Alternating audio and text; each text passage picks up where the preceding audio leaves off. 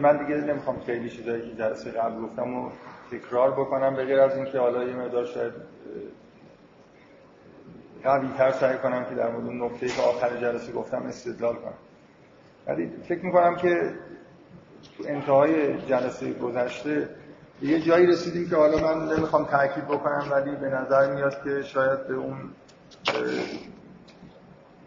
نکته مرکزی این به اصطلاح سوره رسیدیم. اینکه در واقع یه جور اون تمثیلی که وسط این سوره هست و شاید این سوره به دلیل همون تمثیل شهرت داره اسم سوره از همون تمثیل گرفته شده یه جوری به فهمیدن اون تمثیل نزدیک شدیم و اینکه چه ارتباطی محتوای اون تمثیل داره با بقیه چیزهایی که توی این سوره هست.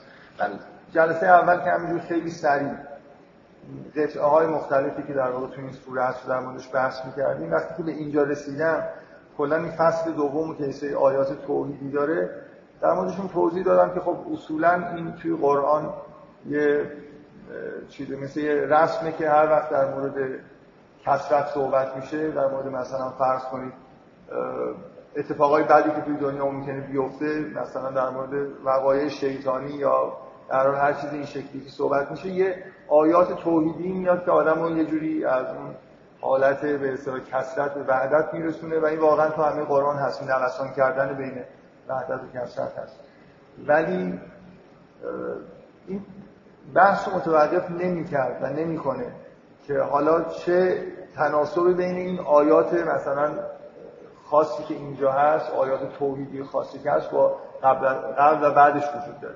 درست؟ اون توجیه یه جوری به هر حال منطقی به نظر میاد که این فصل دوم یه کار خیلی خوبی داره انجام میده تو این سوره ولی اصلا این بحث متوجه نمیشه. یعنی شما همیشه در هر جای قرآن اون آیات توحیدی حتی اون به اصطلاح تگ اندایی که وجود داره که یه انتهای هر سوره مثلا انتهای آیات ممکنه یه عبارت این شکلی باشه که مثلا ان الله علیم خبیر همیشه یه جوری به محتوای آیه و قبل و بعد خودش ارتباط داره. همینجوری اسماء الهی همینجوری وارد یه آیه یا سوره نمیشن.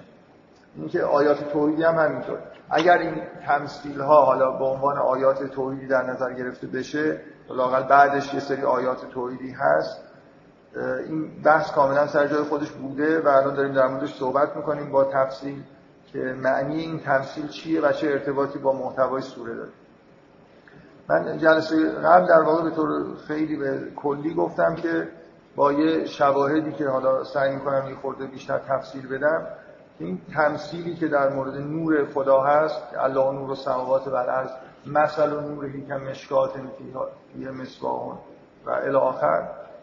این تمثیل در واقع تمثیلیه که به به نوعی داره اشاره می‌کنه به اون چیزی که ما توی فرهنگ خودمون شاید مثلا اسم عشق عشق مجازی عشق این زن و مرد می‌ذاریم که می‌تونه این عشق اگر تشبیه بشه به یه شعله آتش می‌تونه تبدیل بشه به نور. و این نزدیک می‌کنه ما رو به اون حرفایی که توی به اصطلاح مباحث عرفانی خودمون هست که عشق مجازی رو یه به اصطلاح مرحله مقدماتی می‌دونن که آدم می‌تونه به عرفان برسونه. اینجا اینجا دقیقا حرف از اینه که از اون شعله ای که در واقع وجود داره میشه استفاده کرد و نور به وجود آورد. حالا من در مورد اینکه این تمثیل رو معنی های دیگه هم میشه کرد و این کدومشون بیشتر در اون مناسبت داره می‌خوام مقدار بحث بکنم. یه مقدار می‌خوام بیشتر استدلال بکنم که چرا این تمثیل در واقع تن... این معنی که برای این تمثیل در نظر می‌گیریم مناسبتر از بقیه معنی های تعبیرهای دیگه ای که از این تمثیل شما اگه حالا این محتوا رو بپذیریم کل سوره در واقع در مورد اینه که چجوری میشه در چجوری میشه این مشکات رو در واقع مستقر کرد؟ چجوری این شعله رو میشه تبدیل به نور کرد؟ مثل اینکه یه مجموعه از احکام وجود داره تو این سوره که همشون به نوعی متمرکز در مورد مسائل مربوط به جنسیت مربوط به رابطه بین مرد و زن و تشکیل خانواده است و همه اینا حول و این تمثیل در واقع جمع میشن. همشون در واقع به نوعی در مورد این هستن که چجوری در واقع جامعه رو اداره بکنیم خانواده رو اداره بکنیم که این اتفاق بیفته. که این رابطه مثلا عاشقانه اون شور عاشقانه که شبیه شعله است دورورش در واقع محدودیت باشه یه حائلی قرار بگیره که این تبدیل به یه چیز نورانی بشه و توی خانواده در واقع یه اتفاقی بیفته که انگار یه جوری یه مرحله از عرفان طی بشه. یه جور خانواده نورانی خانواده های مقدس به وجود و در این حال این تم فرعی هم همچنان من تاکید می‌کنم که سوره هست که در مقابل همه این کارهایی که می‌خواد انجام بشه از طرف جامعه مقاومت وجود داره. که مرتب در واقع توی سوره شما این رو می‌بینید که آدمهایی هستن که یه جوری انگار می‌خوان که این اتفاق نیفته. قبل از اینکه شروع بکنم یه خورده بیشتر استدلال بکنم در مورد این تمثیل شما فقط به این نکته در واقع دقت بکنید که اینجوری وقتی که به این سوره نگاه می‌کنید اگه این رو در واقع بپذیرید که به نوع این سوره در واقع داره میگه که چجوری میشه از جنسیت استفاده کرد و یه جوری به عرفان رسید. که موضوع سوره فوق العاده موضوع مهمیه که اگه تا حالا مجموعه چیزهایی که در مورد این سوره گفته بودم به عنوان این نقطه خیلی مهم جهانی که مثلا در تمام طول تاریخ به نوعی بشر انگار درگیر مسئله جنسیت بوده. واقعا هیچ وقت شما جامعه ای نمی‌بینید که خیلی خوب از این مسئله رها شده باشه. اینجا نه تنها این سوره در واقع به نوعی داره بیان می‌کنه که چجوری اون مشکلاتی که جنسیت ممکنه به وجود بیاره و روابط جنسی ممکنه به وجود بیاره رو میشه از بین برد. در واقع یه سری احکام و محدودیت ها هست که جلوی یه سری از مشکلات و اشاعه فحشا و این چیزا رو می‌گیره. که یه دید کاملا مثبتی آدم پیدا می‌کنه. سوره دنبال اینه که چجوری میشه اصلا از جنسیت استفاده کرد استفاده مثبت کرد. فقط مسئله این نیست که یه جوری جلوی یه سری خرابکاریایی که ممکنه به وجود بیاد بگیریم. مسئله اینه که این یه چیز خیلی خیلی مفیدی ما می‌تونه باشه اگر درست ازش استفاده بشه.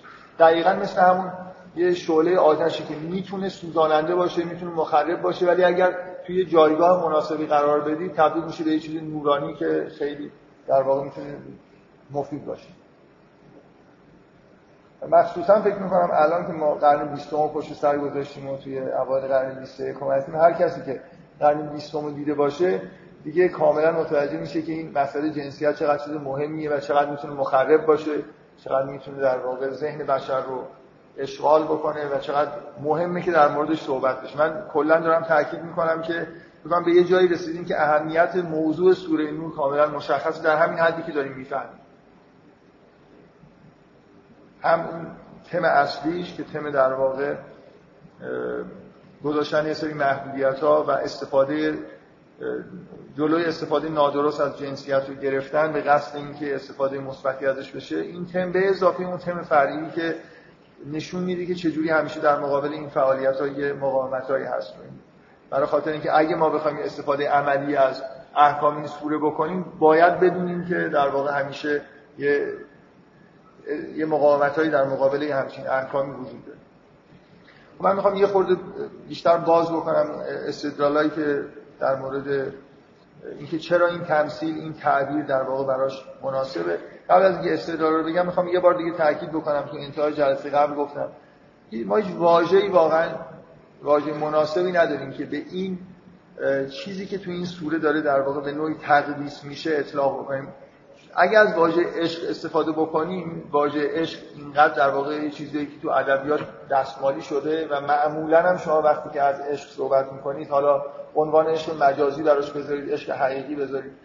همون عشق بین مرد و زن همیشه در واقع چیزی که آدم ذهنش میاد در مورد عشق یه رابطه رمانتیک مثلا خیلی عجب و غریب مثلا پر از سوز و گداز و هجران و این چیزاست. معمولا در واقع چیزی که توی ادبیات انعکاس پیدا کرده با عنوان عشق بیشتر به اون جنبه های خود شعله انگار سر و کار داره. قبل از تشکیل خانواده وقتی که همراه با هجران و سوز و گداز و و در این حال می‌تونه آسیب پذیر بکنه انسان رو. من می‌خوام یه خورده تو ذهنتون تفکیک کنم من واژه دیگه وجود نداره. ممکنه از این واژه عشق مرتب استفاده می‌کنم. ولی چیزی که قرآن داره بهش اشاره می‌کنه و تقدیسش می‌کنه اون عشقیه که یه جوری به ثمر رسیده باعث خانواده تشکیل شده. دیگه اون شور و هیجان‌های مربوط به هجران و این چیزا زیاد توش نیست. به یه حالت ثابت و دائمی در واقع رسیده که کمتر فکر می‌کنم این حالت توی ادبیات انعکاس پیدا کرده باشه. اون عشق خیلی شروع خلوقی که در واقع با جیغ و داد همراهه این نیست. یه عشق خیلی آرام و یه خورده در واقع چیز تر ثابت تریه شعله نمی‌کشه. یه جوری انگار مهار شده است. و به اون حالت مفید خودش رسید. خب استدلالایی که من در واقع کردم و الان می‌خوام روش تاکید بکنم که چرا این تمثیلی معنی رو میده یه نکته خیلی اساسیش همین شباهت هایی که وجود داره دیگه. شما وقتی می‌خواید تمثیل رو بفهمید چجوری در واقع میرید به سمت اینکه ببینید اون تعبیری که از این تمثیل دارید می‌کنید درکتون درست هست یا نه؟ باید حد اکثر شباهت بین موضوعی که شما به عنوان اون چیزی که تمثیل داره بیان می‌کنه با خود اجزای تمثیل وجود داشته باشه. ببینید اینجا مثلا وقتی که من از این دارم اینجور تعبیر می‌کنم که این در واقع همون شعله مثلا شور عاشقانه ای که بین مرد و زن وجود داره توی خانواده رو داره به یه شعله تشبیه می‌کنه و کل اون خانواده و محدودیت هایی که اطرافش هست رو که باعث میشه که معرفت تولید بشه رو داره به مشکات زجاجه و شعله دورش در واقع یه شیشه ای هست که این در واقع محدود کرده و ازش داره محافظت می‌کنه و کل این مصباح همراه با این زجاجه هم توی یه مشکات قرار داره. من دوباره اینو تکرار می‌کنم که مشکات اون جایگاهیه که توش چراغو می‌ذارن توی خونه. مثل تاخچه مانندی که مخصوص چیزیه که به اصطلاح این چراغ توش قرار می‌گیره. مصباح می‌تونه شیشه داشته باشه می‌تونه نداشته باشه. هر چیزی چراغی که روشن بکنید مصباح که مثلا قدیما چراغ علایدین رو مثلا به یه چیز غوری مانندی که توش روغن چیزی میریختن و بعد به اصطلاح قسمت لوله رو در واقع آتیش می‌ذارن یا هر چیز دیگه این مصباحه ولی اینجا حرف از اینه که این مصباح توی یه زجاجه هم قرار گرفته این عنصرایی که توی تمثیل وجود داره سوخته که حالا اینجا تحت عنوان روغن داره ازش اسپرده میشه. شعله آتش شیشه که دور شعله آتشه و جایی که این کلا مستقر شده. اینا همه این اجزا در واقع با چیزی که توی تعبیری که من دارم می‌کنم وجود داره. یعنی شما توی رابطه عاشقانه یه جنبه کاملا جسمانی دارید که مثلا جنبه لذت بخش به اصطلاح فیزیولوژیک و چیز به اصطلاح کاملا جسمانی رابطه مرد و زنه که از توی این رابطه یه جوری در واقع اون شعله های عشقی که معمولا ازش صحبت می‌کنن عشق مجازی در واقع یه بیرون میاد. این تعبیر شعله در این حالتهای شورانگیز مثلا رابطه عاشقانه خب خیلی تعبیر مناسبیه. فقط قرآن استفاده نمی‌کنه. تمام توی ادبیات پر از استفاده کردن از مفهوم شعله و آتش برای همین عشقی که بین مرد و زن به وجود میاد. چون اون حالت سوزاننده رو می‌تونه داشته باشه حالت نور دادن رو می‌تونه داشته باشه. به اضافه این که این عشق به نوعی محافظ این شعله محافظت شده است توسط شیشه. شما اصلا چرا واقعا وقتی تمثیلی دارید بهش فکر می‌کنید ما چرا برای چرا شیشه می‌ذاریم؟ مثلا این کلا این دلیلش چیه؟ یکی اینکه شعله رو محافظت می‌کنه که خاموش نشه و یکی اینکه باعث میشه که نورش بیشتر بشه. دیگه واقعا چراغی که روش شیشه قرار داره یه جوری استفاده علاوه بر اینکه شعله رو محافظت می‌کنه که خاموش نشه و پخش نشه. این محافظت کردن از شعله فقط توسط شیشه به این دلیل نیست که مثلا باد نخوره و خاموش نشه. اصولا ما اینو داریم یه جوری انگار ایزولش می‌کنیم نسبت به محیط اطراف که هم محیط اطرافش اثر نذاره همین که این شعله توی محیط اطراف تاثیر نذاره. به اضافه اینکه شیشه باعث میشه که نورانی بشه توی این آیات روی تأثیر این شیشه روی نورانی شدن تاکید هست.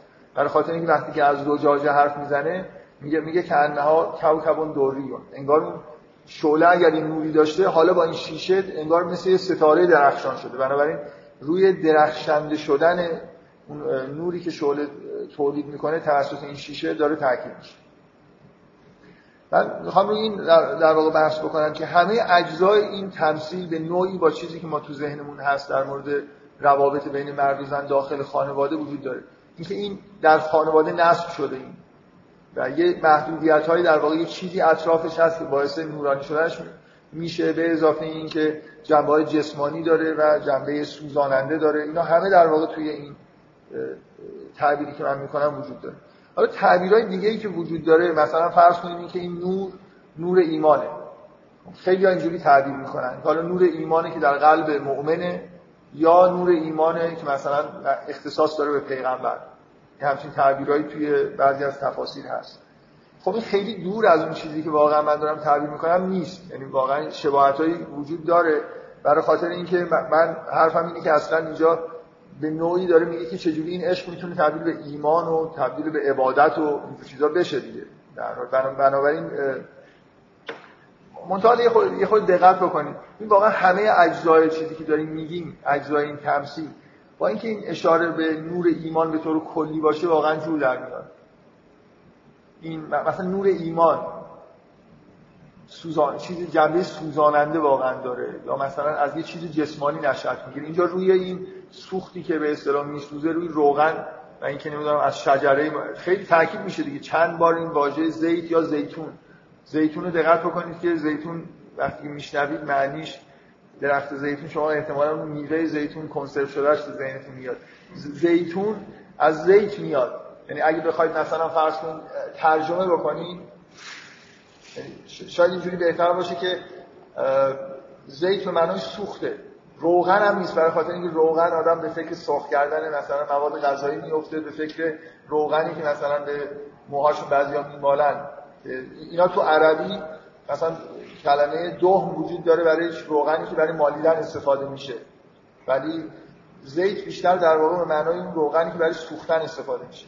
بنابراین اون درخت هم وقتی که ازش استفاده میشه چون اسم درخت از زیت گرفته شده خوبی که مثلا تو ذهنتون ترجمه بکنید درخت سوختنی درخت سوخت. درختی که به ما یه درختی در دنیا هست که سوخت تولید می‌کنه برای چیز. اون جنبه خوردنیش اینجا ملاک نیست. می‌خوام بگم اون اونجایی که اسم از اون درخت می‌برم داره روی این جنبه جسمانی که میسوزه تاکید می‌کنه. اینا یه خورده اینا فاصله داره با اینکه معنی به اصطلاح تمثیل فقط اشاره به نور ایمان حالا برای پیغمبر یا برای مؤمنین باشه. به اضافه اینکه به این دقت بکنید که بلافاصله از این تمثیل میاد در ادامه تمثیل گفته میشه که این مشکات فی بیوتن. از این الله انفرفه اصلا جایگاه این مشکات توی خانواده هاست. تو واقعا احساستون نسبت به نور ایمان به طور مطلق اینه که اختصاص به خانواده ها داره. یعنی یه جوری سوال برانگیز نیست که اگر خیلی کلی داریم در مورد نور ایمان بحث می‌کنیم اون به اضافه اینکه اون جنبه شعله و روغن و اون چیزایی که پایین ترش هست چیه؟ به چه چیزی باید تعبیر بشه اینکه این نور ایمان توی خانواده ها قرار داره. اینم واقعا یه جوری سوال برانگیزه دیگه. لزوما نور ایمان توی خانواده نیست. یا آدم ممکنه بدون خانواده هم برای نور ایمان داشته باشه.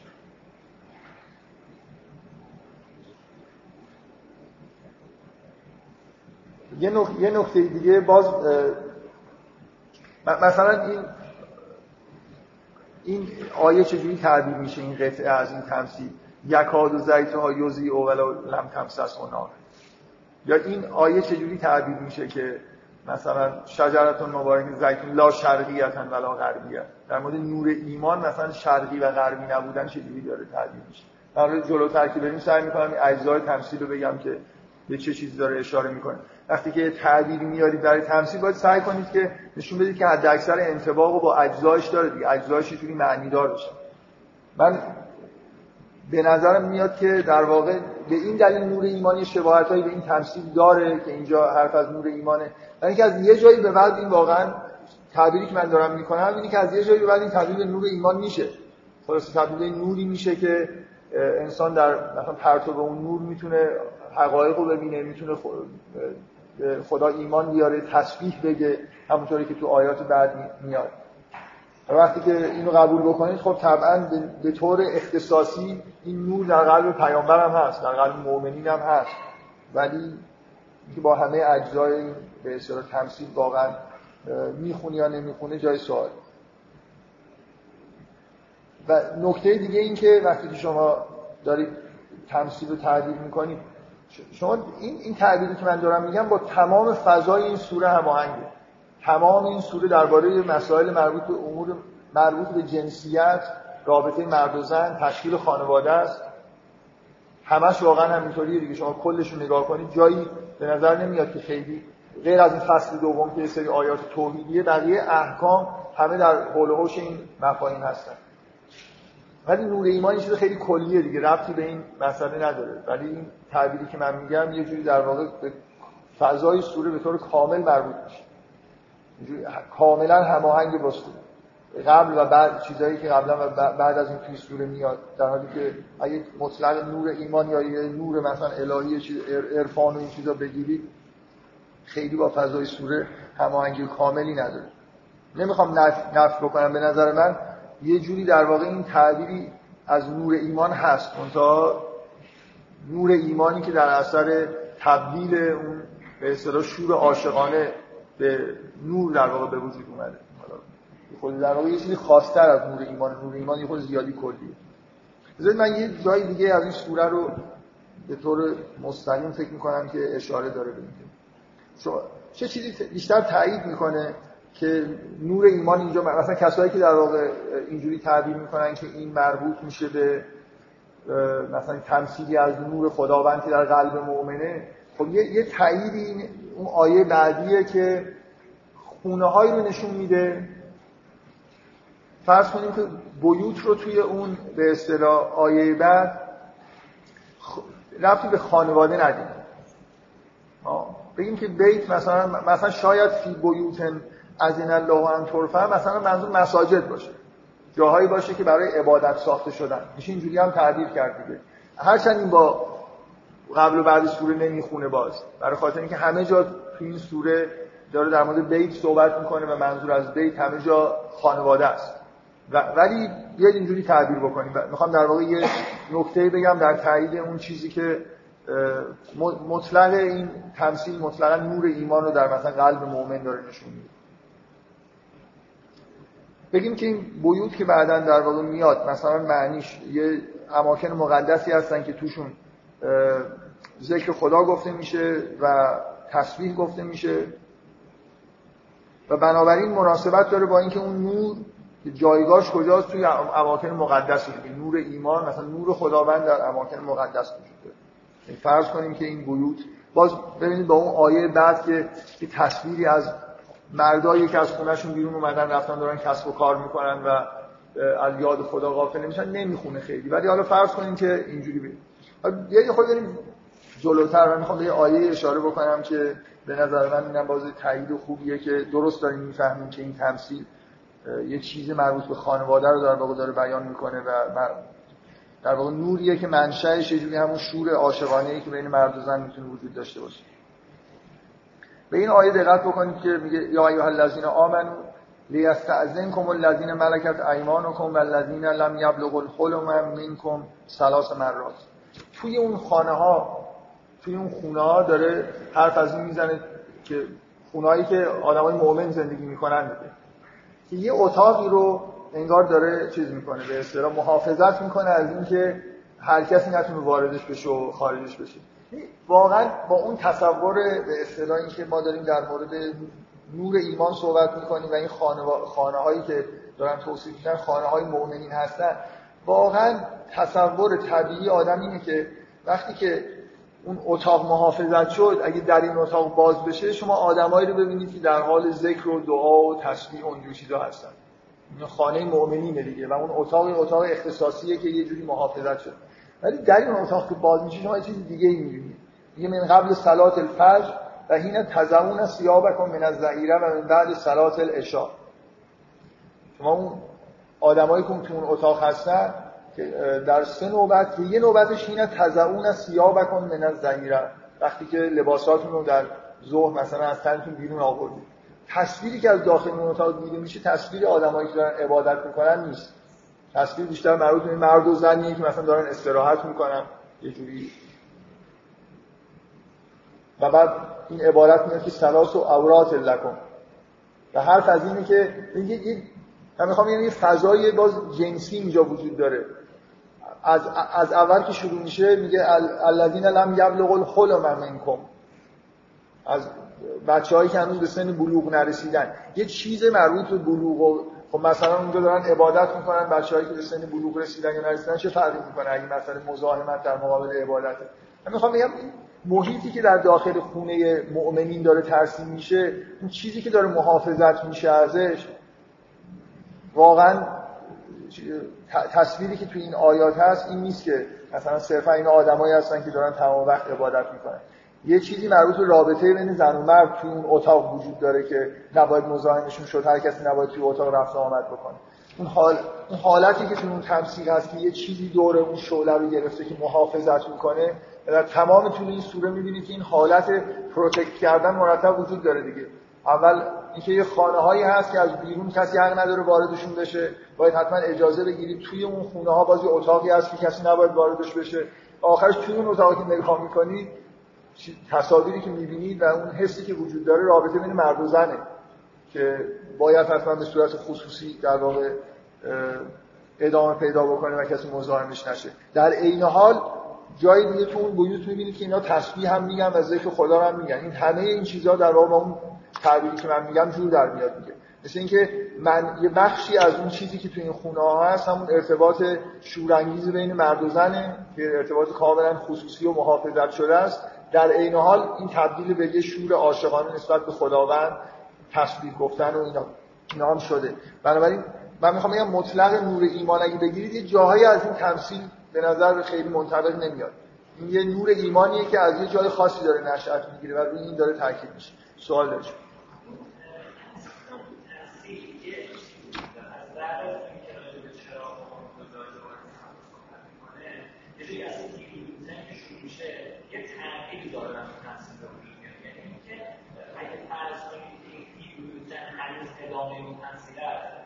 به جز شما بررسی کنید. بگید مثلا روغن آتیش مثلا شیشه یا محفظه در حالا باید دیت هم مبارزش چیز داشته باشه خب اگه اینجوری برید جلو باید مثلا بگید که این ادامه این تنسیله باید رو بگید کاملا این دیت تنسیل چیه مثلا معادل این چی باشه یعنی یه جوری میاد که این یه چیزی اومده گفته که این حالا در این انسان همین چیزی که خب اینو که در نظر بگیرید بعد ما آیدن بعدش خیلی با این نمی‌تونه ریشه داشته باشه ریشه تنصیب یا بگیم من من مثلا ادامه همون تنصیب هست مثلا چیز رو مثلا تا مرکز رسید بعد حالا مثلا تا مرد رسید بعد مثلا میره ادامه میده تنصیبشون چون یا باید باشه بعد از شیشه کار شده و حتی من نمیگم که فی بیوتن ادامه تمثیله. تمثیل نور خدا همون مشکاته که توش مصباحی هست و زجاجه‌ای هست و الی آخر و بعد به نوعی این تمثیل به نظر میاد که تموم میشه دیگه و یضرب الله الامثال للناس و الله به کل شیء علی درست؟ ولی بعد میگه که مثل اینکه دوباره برمیگرده میگه حرف از نور خدا بود که داشتیم در مورد نور خدا تمثیلی گفتیم براتون. نور خدا کجاست؟ فی بیوتن از الله ان این دیگه ادامه تمثیل نور خدا. نور خدا تمثیلشونه و بعد من می‌خوام بگم اون تمثیل به وضوح اونجا تموم میشه به دلیل این آیه که میگه که و به این قطعه که میگه و یضرب الله الامثال للناس ولکن امثال للناس و الله به کل شیء این تمثیل این تمثیل نور خدا بود که تموم شد. ولی یعنی چی فی بیوت؟ نور خدا حالا کجاست؟ چیزی که در واقع در موردش صحبت کردیم این کجاست جایگاهش در خانه هایی که توش عبادت در واقع داره انجام میشه. که بیوت الله از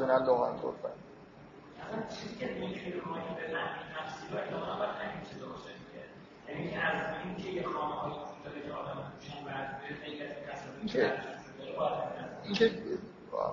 این که در واقع ببین مهمترین چیزی که به نظر من این تمثیل رو کمک می‌کنه بفهمیم فضای کلی سوره است. داریم در مورد خانواده محافظت کردن خانواده در مورد رابطه بین مرد و زن محدودیت‌هایی که داریم می‌ذاریم در مورد این چیزا صحبت می‌کنیم درست؟ محافظت کردن از رابطه مثلا مرد و زن توی خانواده است. اونجا هم می‌بینی که همینه. اونجا حرف از که شعله وجود داره دورش حفاظی قرار گرفته این در یه جایی مستقر شده. اینقدر اشتباهات به نظر من با فضایی که توی سوره در مورد خانواده وجود داره می‌خونه که شکی خیلی باقی نمیمونه که این تمثیل مربوط به اینه. و داره یه جوری در واقع بیان می‌کنه که چجوری از یه روغنی که در واقع توی یه چراغی هست و آتشی به وجود میاد میشه نور گرفت. میشه روشنایی در واقع تولید کرد. یعنی من می‌خوام تاکید بکنم این خیلی مسئله مهمیه. ببین چه چیزش مهمه؟ اینکه عموما دیدگاه آدمای مذهبی و توی اکثریت مثلا شاخهای عرفانی کسایی که به معنویت توجه زیادی دارن دیدگاهشون نسبت به مسائل جنسی منفیه. بیشتر به شکل یه چیزی مزاحم دارن اشاره بهش نگاه می‌کنن. و اینجا به نظر من خیلی نکته مهمیه که اینجا داره به عنوان یه چیز کاملا مثبت. یعنی میگه که اگر یه کارایی بکنید یه مقدماتی فراهم بکنید نه تنها چیز مزاحمی نیست این مثل همون شعله داخلی چراغ می‌تونه به شما نور بده. این دقیقا مثل اینه که آدما کار کردن با آتش رو بلد نباشن. هی مرتب خودشون آتیش بزنن خونهشون و زندگیشون آتیش بگیره و بعد کم کم حساسیت پیدا کنن از آتیش بترسن بگن آتش چیز خیلی بدیه. در حالی که اینجوری نیست. در حالی که اگه عاقل باشن و بدونن که از آتش چجوری میشه استفاده کرد آتش خیلی چیز خیلی چیز خوبیه. می‌تونه براتون نور تولید بکنه. من دارم سعی می‌کنم بگم که شباهت ها خیلی زیاده دیگه. فضای سوره یه جوریه و شباهت هایی که وجود داره به اندازه کافی هست که در واقع این تفسیر رو به این معنا بگیریم. به اضافه اینکه اون آیه که یه جایی باز داخل اون خونه یه اتاقی رو خلوت کرده هیچ حرفی تو اون اتاق از اینکه اینا دارن عبادت می‌کنن نیست. توی اون اتاقی که داره محافظت میشه باز انگار رابطه بین مرد و زن برقراره. خب. یه دیدگاه دیگه وجود داره که مخصوصا چون فقط مربوط ملا صدرا نمیشه. ملا صدرا تفسیری در مورد فقط آیه نور داره. تفسیر نسبتا کوتاه که همین آیه رو در واقع تفسیر کرده. در همین خب خیلی شهرت داره. وقتی که یه نفر معمولا سوره رو تفسیر می‌کنن این که ملا صدرا اینقدر علاقمند بوده که صرف فقط این تمثیل رو در موردش یه مقاله در واقع طولانی نوشته که به صورت یک کتاب ترجمه شده الان توی بازار هم هست. ملا صدرا همه حرفش به اون دیدگاه فلسفی که داره اینه که اینجا در واقع خداوند داره مراتب وجود رو بیان می‌کنه. یه دیدگاه کاملا فلسفی داره. که از مثلا فرض کن همون به اصطلاح وجود اینا یه روغن و بعد آتش و نمی‌دونم زجاجه و بعد مثلا مشکات و اینا اینا در مجموع بیان کردن مراتب وجوده. من, من می‌خوام نمی‌خوام دفاع بکنم از اینکه اینجا مراتب وجود چون اینقدر دیگه مراتب وجود کلی میشه که واقعا از فضای این سوره به طور کامل خارج میشه. ولی بی ارتباط با مراتب وجود نیست. اگر این عقیده ملا و دیگران شریک ملا رو قبول بکنید که اینا مراتب اصلا وجود رو معادل با عشق می‌دونن بنابراین مراتب وجود در نظر ملا و مراتب عشق یه جوری یکیه. بنابراین خیلی بی نمیشه اگر فرض بکنیم که مثلا فرض کنید اینجا وقتی که داره از مراتب وجود صحبت می‌کنه به نوعی بتونه حتی قبول بکنه که این یه جوری به عشق مثلا آدمیزاد هم مربوط میشه اون چیزی که ما بهش عشق من می‌خواستم فقط اشاره بکنم که یه تفسیر معروفی هم هست که خیلی دیگه کلیتر در واقع به این مسئله نگاه می‌کنه و اینو به عنوان یه بیانی از مراتب هستی. در نظر گرفته کاملا این تفسیر فلسفی از این آیه توسط ملا رو انجام گرفته. خیلی پرت نیست ولی باز میگم احساس من اینه که با محتوای سوره هماهنگ نیست دیگه. یعنی شما گاهی یه تمثیل رو خیلی کلی وقتی معنی می‌کنید ممکنه یه جورایی درست باشه. ولی خیلی چیزا رو از دست دارید دیگه. باید سعی بکنید تمثیل رو واقعا تا حد ممکن یه چیز مشابهش رو در واقع در نظر بگیره که با اجزای مختلف داخل این چیز هماهنگ باشه داخل تمثیل. من واقعا یه بار نگاه کردم تفسیر ملا صدر ولی یادم نیست که مثلا تعبیرش از این یکاد زیت ها یوزی و ولالم تمسس و نار مثلا چی می‌تونه باشه؟ به چه چیزی در عالم وجود؟ حالا میشه آدم نگاه کنه مثلا اجزای تمثیل رو چقدر تونستی توضیح بده. بگذارید خب من چند تا نکته که می‌خوام بگم این که ببینید حالا حالا اینجوری که به نگاه کنم می‌خوام تاکید بکنم که این خیلی اتفاق مهمیه. با توجه به اینکه ما یه دیفالتی حتی تو فرهنگ خودمون داریم که نسبت به مسائل مربوط به جنسیت رابطه مرد زن همیشه واهمه وجود داره دیگه. یه چیزایی که بیشتر در واقع باید خیلی آدم مواظبشون باشه کنترل بکنه. اینا یه, یه حس خطر بیشتر وجود داره. آدمایی که به خیلی اهمیت میدن معمولا احساسشون نسبت به مثلا امور شهوانی اینه که اینا چیزای خطرناکن که باید ترک شهوات باید کرد.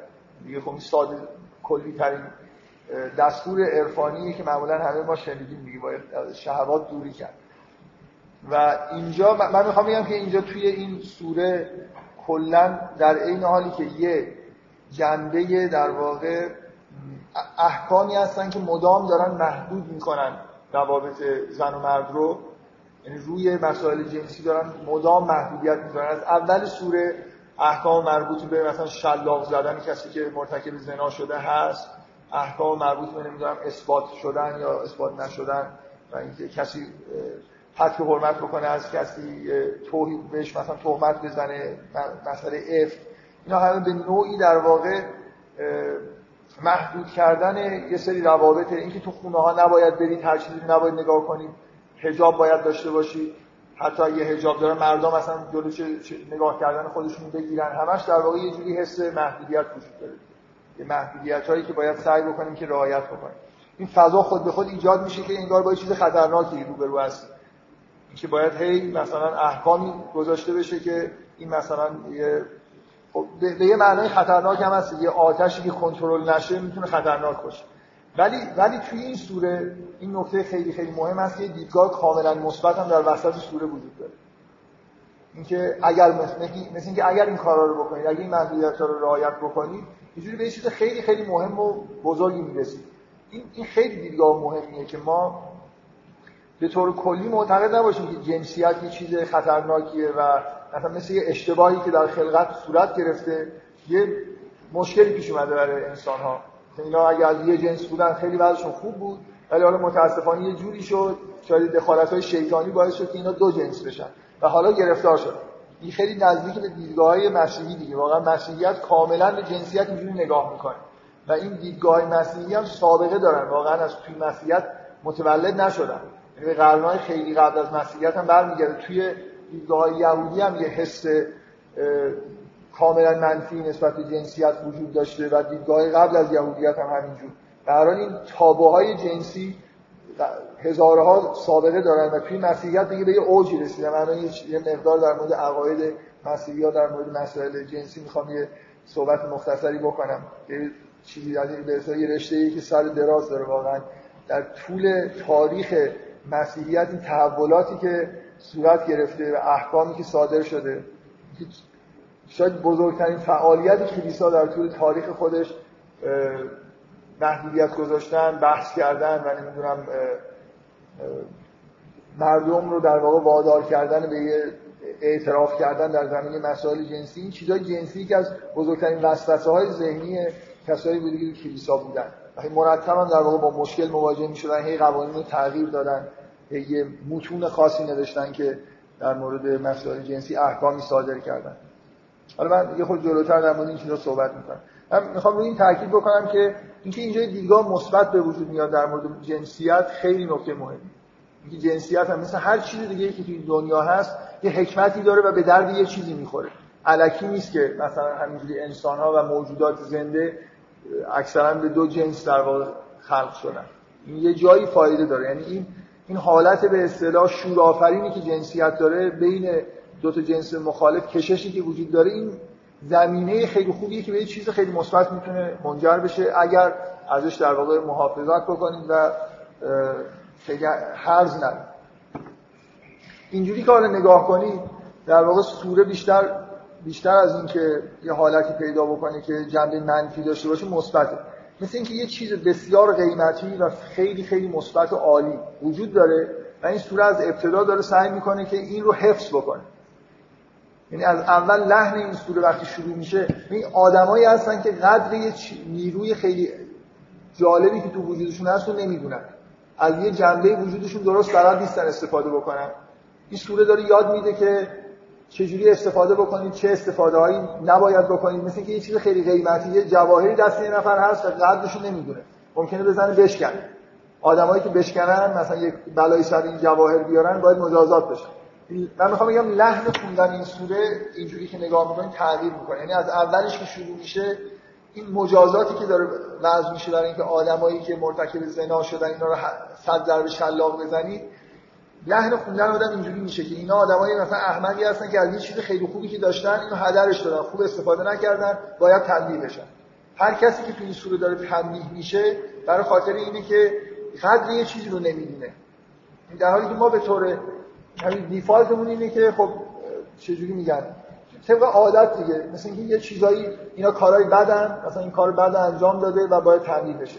یه جوری می‌تونید در واقع به این سوره نگاه بکنید که از این عادت ها برید در واقع رد بشید. مثل اینکه به اون فلسفه احکام نگاه بکنید. چرا اینقدر توی ادیان در مورد مسائل جنسی محدودیت گذاشته میشه؟ چرا اینقدر حساسیت وجود داره؟ برای اینکه این چیز شیطانی توی جنسیت هست. یا نه؟ برای خاطر اینکه این یه کاربرد خیلی مشخص و عالی داره و باید سعی بکنیم که به اون کاربردش برسیم. آدما باید سعی بکنن که از اون نیروی عاشقانه که می‌تونه در وجودشون به وجود بیاد استفاده مثبت بکنن. و یه کارهایی هست که مانع از این میشه. بنابراین اون کارا تبلیغ حرام شدن و یک کسی انجام بده تبدیل میشن. من می‌خوام بگم این نگاه این نگاه مثبت کردن به جنسیت تو این سوره وجود داره و این خیلی مهمه.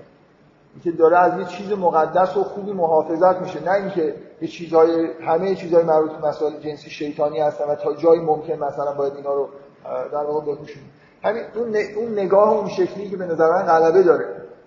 اکثر آدما وقتی که حالا من تو همین فرهنگ خودمونم وقتی نگاه می‌کنن اینجوری نگاه می‌کنن که انگار کل جنسیت یه چیز در واقع درد سرزاست بنابراین باید ازش دوری کرد. برای همینه که احکام اینجوری به افراد کشیده میشن. اگه مثلا حرف از اینه که زنها چهره خودشون رو نپوشونن بقیه جای مثلا اندام خودشون رو پوشیده نگه دارن ولی می‌بینید که به طور افراطی به اینجا می‌رسیم که اصلا کلا پوشیده باشن. چهرهشون هم بپوشونن. سعی کنن در کوچه خیابون هم ظاهر نشن. برن تو خونه ها مثلا یه جایی پنهان بشن. این انگار که کلا اصلا زن یه موجود دردسرسازیه دیگه. هر چی کمتر ببینیم مثلا. اولا این دیدگاه کاملا مردانه است. یعنی خودشون رو قایم نمی‌کنن. احکام به این سمت نرفته که مثلا خب یه حکم اینه که به مردان میگه که چشمتون رو چشم, چشم فرو پوشید مثلا. حکمش من کن مثلا. خب؟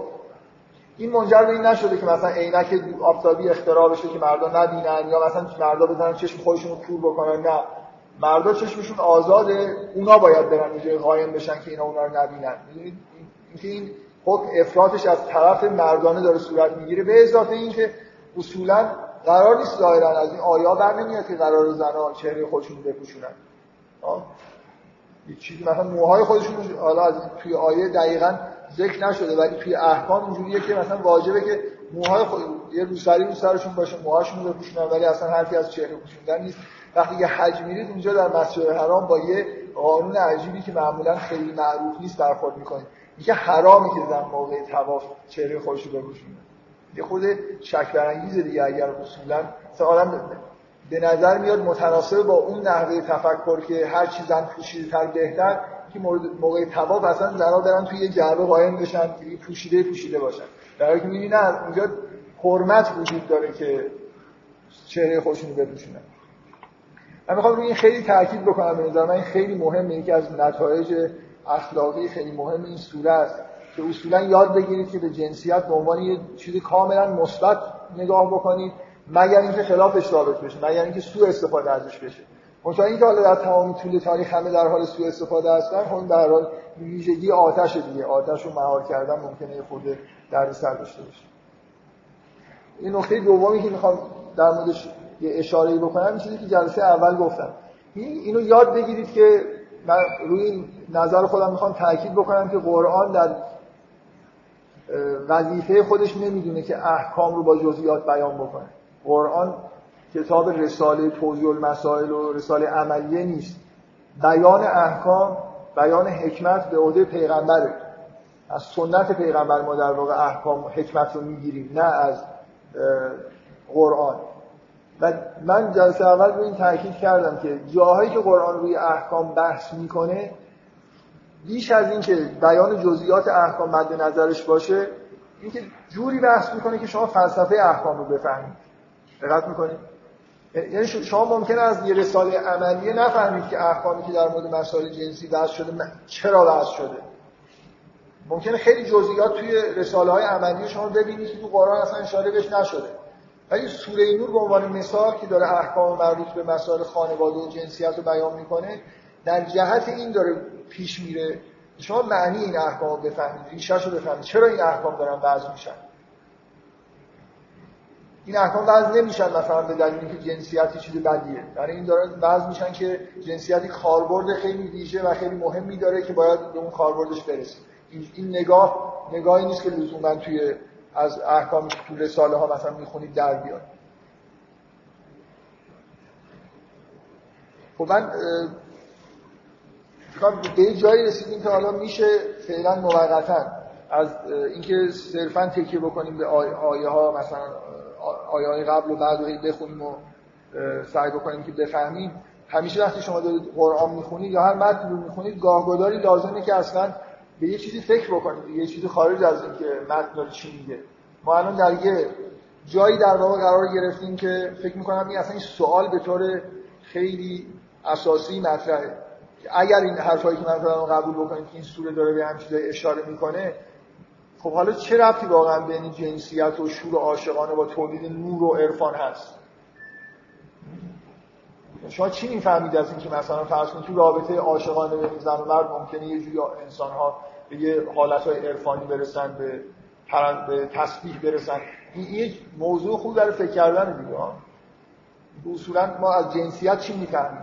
دو تا سوال وجود داره. یکی این که مثلا در مورد خود جنسیت نگاه کلی که به جنسیت داریم. مثلا دیدگاه مسیحی دیدگاه های مختلفی که وجود داره و اینکه چجوری این جنسیت در واقع چه, چه فایده هایی داره چه مذراتی داره چه کلی در مورد جنسیت و به طور خاص در مورد اینکه جنسیت اگر فکر می‌کنیم که می‌تونه تبدیل به یه چیز نورانی بشه و نور تولید بکنه این مکانیسمش چیه؟ واقعا چجوری ما می‌خوایم توجیه بکنیم؟ چه رابطه بین مثلا عشق مجازی و ارتباط مرد و زن و مسائل عرفانی است؟ اشاره شده مثلا عرفای چیزایی میگن ولی واقعا چی می‌فهمیم ما؟ فکر کنم خیلی مهمه که سعی کنیم که یه خورده در مورد این مسائل فکر بکنیم ببینیم دیگران چی گفتن. بعد سعی بکنیم که این چیزهایی که دیگران گفتن یا حالا خودمون بهش می‌رسیم و تطبیق بدیم ببینیم که قرآن بیشتر به چه نکته‌ای داره توجه می‌کنه. آره خب. جلسه قبل گفتم آره. سوره تو سوره روم هم هست رابطه بین مرد و زن یه جوری به حالت سکونت. ولی چه وقتی نورانیت داره رابطه ما می‌خوایم ما می‌خوایم یه جوری در واقع بگیم که چه مکانیزمی وجود داره که از توی جنسیت و روابط عاشقانه معرفت به وجود وقتی هر از نور می‌زنیم یعنی درک کردن فهمیدن چیزها رو دیدن دنیا رو اونجوری که هست واقعا دیدن. آماده شدن برای ایمان برای تسبیح خداوند. حرف از اینی که فی بیوت از این الله انطور و میگه و در نام خدا درش ذکر میشه و دو سب به در قدوب و آسال تسبیح گفته میشه.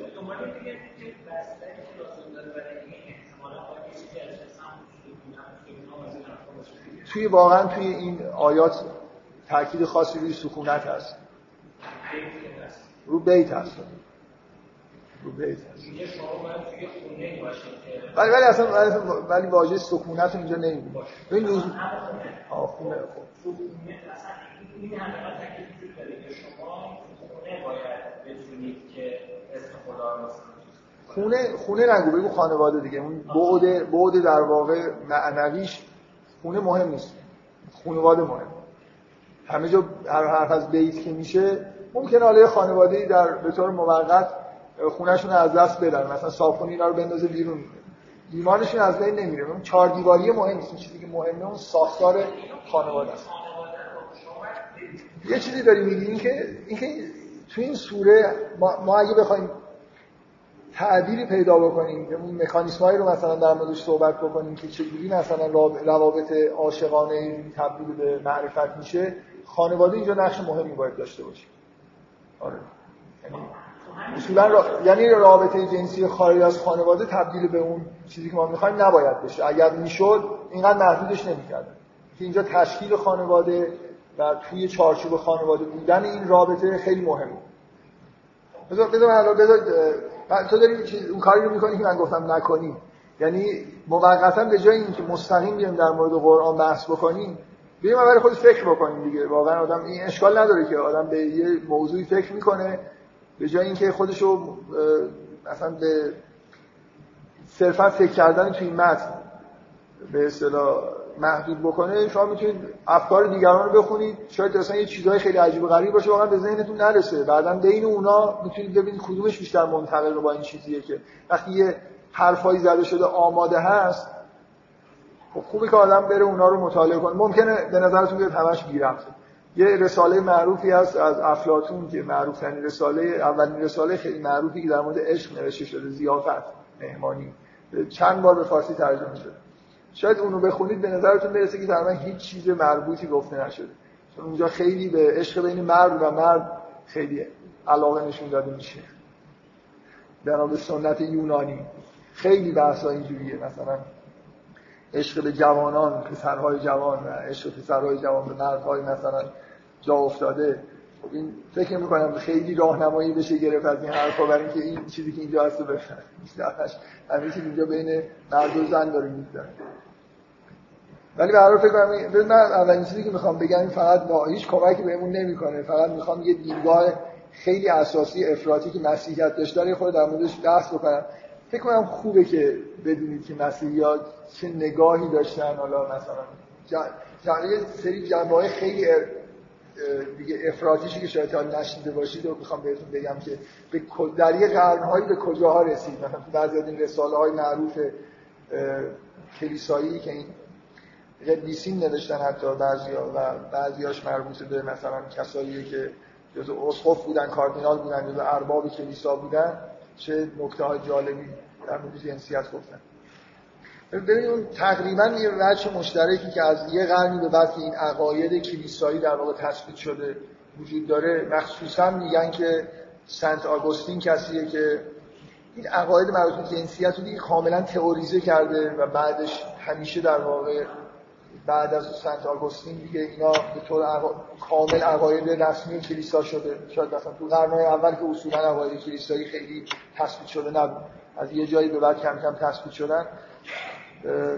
اون عقاید رسمی که همه تقریبا توی از یه جایی به بعد در کلیسا قبول دارن اینه که جنسیت دقیقا یه چیز ناشی از گناه یعنی اصلا از اولش انگار یه چیز شیطانی وجود داره. جنسیت.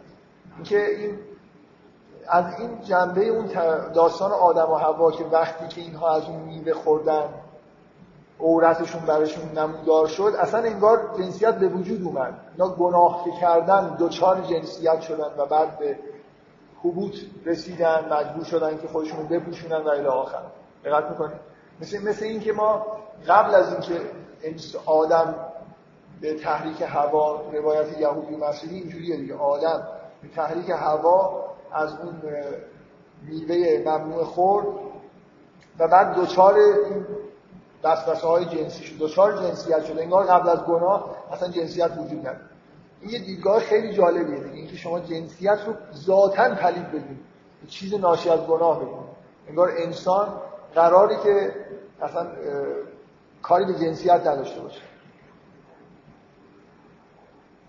و تقریبا حالا هم تو دین یهود هم تو مسیحیت نسبت زن یه همچین احساسی وجود داره دیگه. زن یه جوری به دلیل اینکه این وسوسه رو در واقع آغاز کرده و این گرفتاری به وجود اومده اصولا انگار موجود شیطانیه موجودی که برای آزمایش مرد خلق شده و باید یه جوری ازش پرهیز کرد.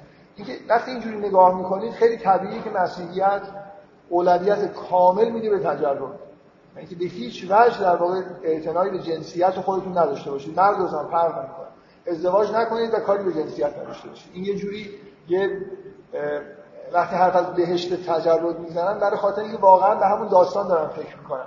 ما به دلیل جنسیتی که از بهشت اخراج شدیم یعنی گناهی کردیم دچار جنسیت شدیم بعد دیگه لایق این نبودیم در بهشت باشیم.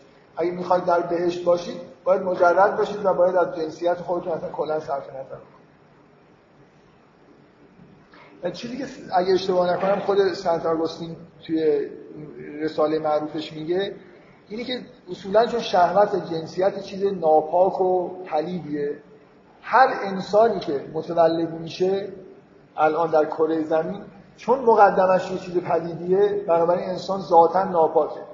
این تئوری که مسیحی ها دارن در مورد گناه اولیه اینکه گناه آدم به همه ما در واقع به ارث رسیده. چجوری به ارث رسیده؟ گناه آدم باعث شده که جنسیت به وجود بیاد روابط پلید جنسی به وجود بیاد. همین روابط پدید جنسیه که باعث میشه کودک متولد بشه. این اصلا انگار همه کودک ها یه جوری توسط یه چیز پدید دارن به دنیا میاد دیگه. درسته؟ برای همینه که عیسی خیلی مقدسه. یعنی اون بدون رابطه جنسی به وجود اومده. دقت می‌کنید. که یه بار در این دنیای انسانی به وجود اومد در میانه راه. که این هیچ نوع ناپاکی درش نبود یعنی هیچ رابطه جنسی اتفاق نیفتاد. بله؟ خودش هم که البته ازدواج نکرد اختیار اون که دیگه بدیهیه نه اینکه اینکه مادرش اصولا دچار در واقع با, با یه عمل گناه آلود باردار نشد. یه زنی رو خداوند انتخاب کرد که به طور که در حالی که مجرد بود باردار شد و یه کودکی رو به وجود آورد که ناپاکی درش نبود. اون کودک عینا در واقع از نظر مسیحی خود خداست. اصلا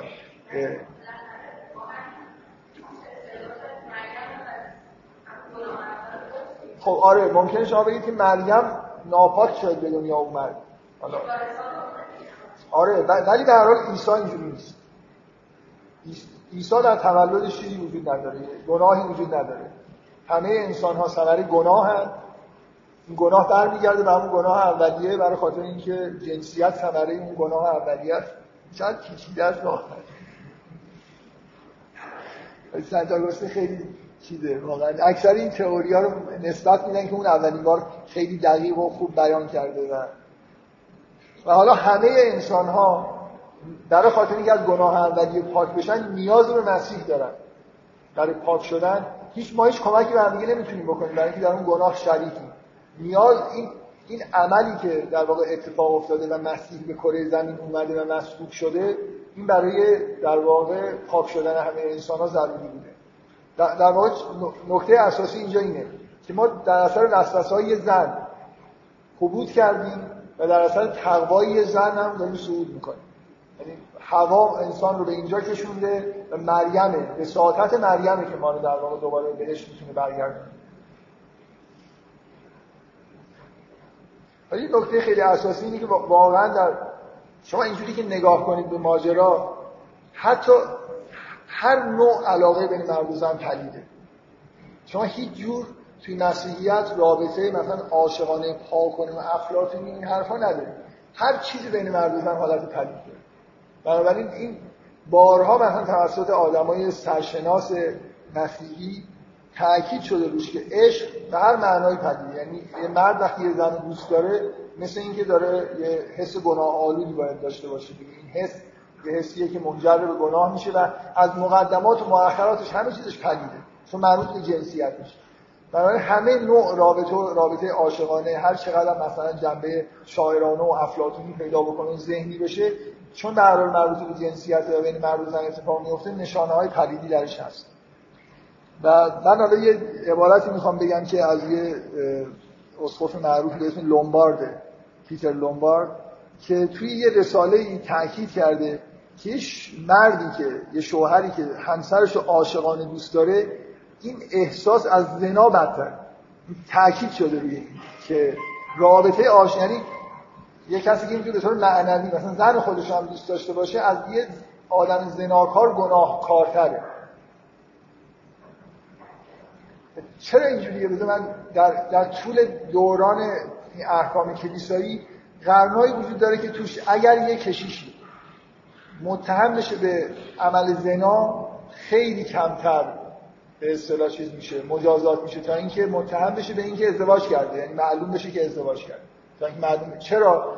این در خاطر اینکه یه کشیش می‌تونه بگه که به طور لحظه‌ای مغلوب مثلا وسوسه های شیطان شده و مرتکب زنا شده.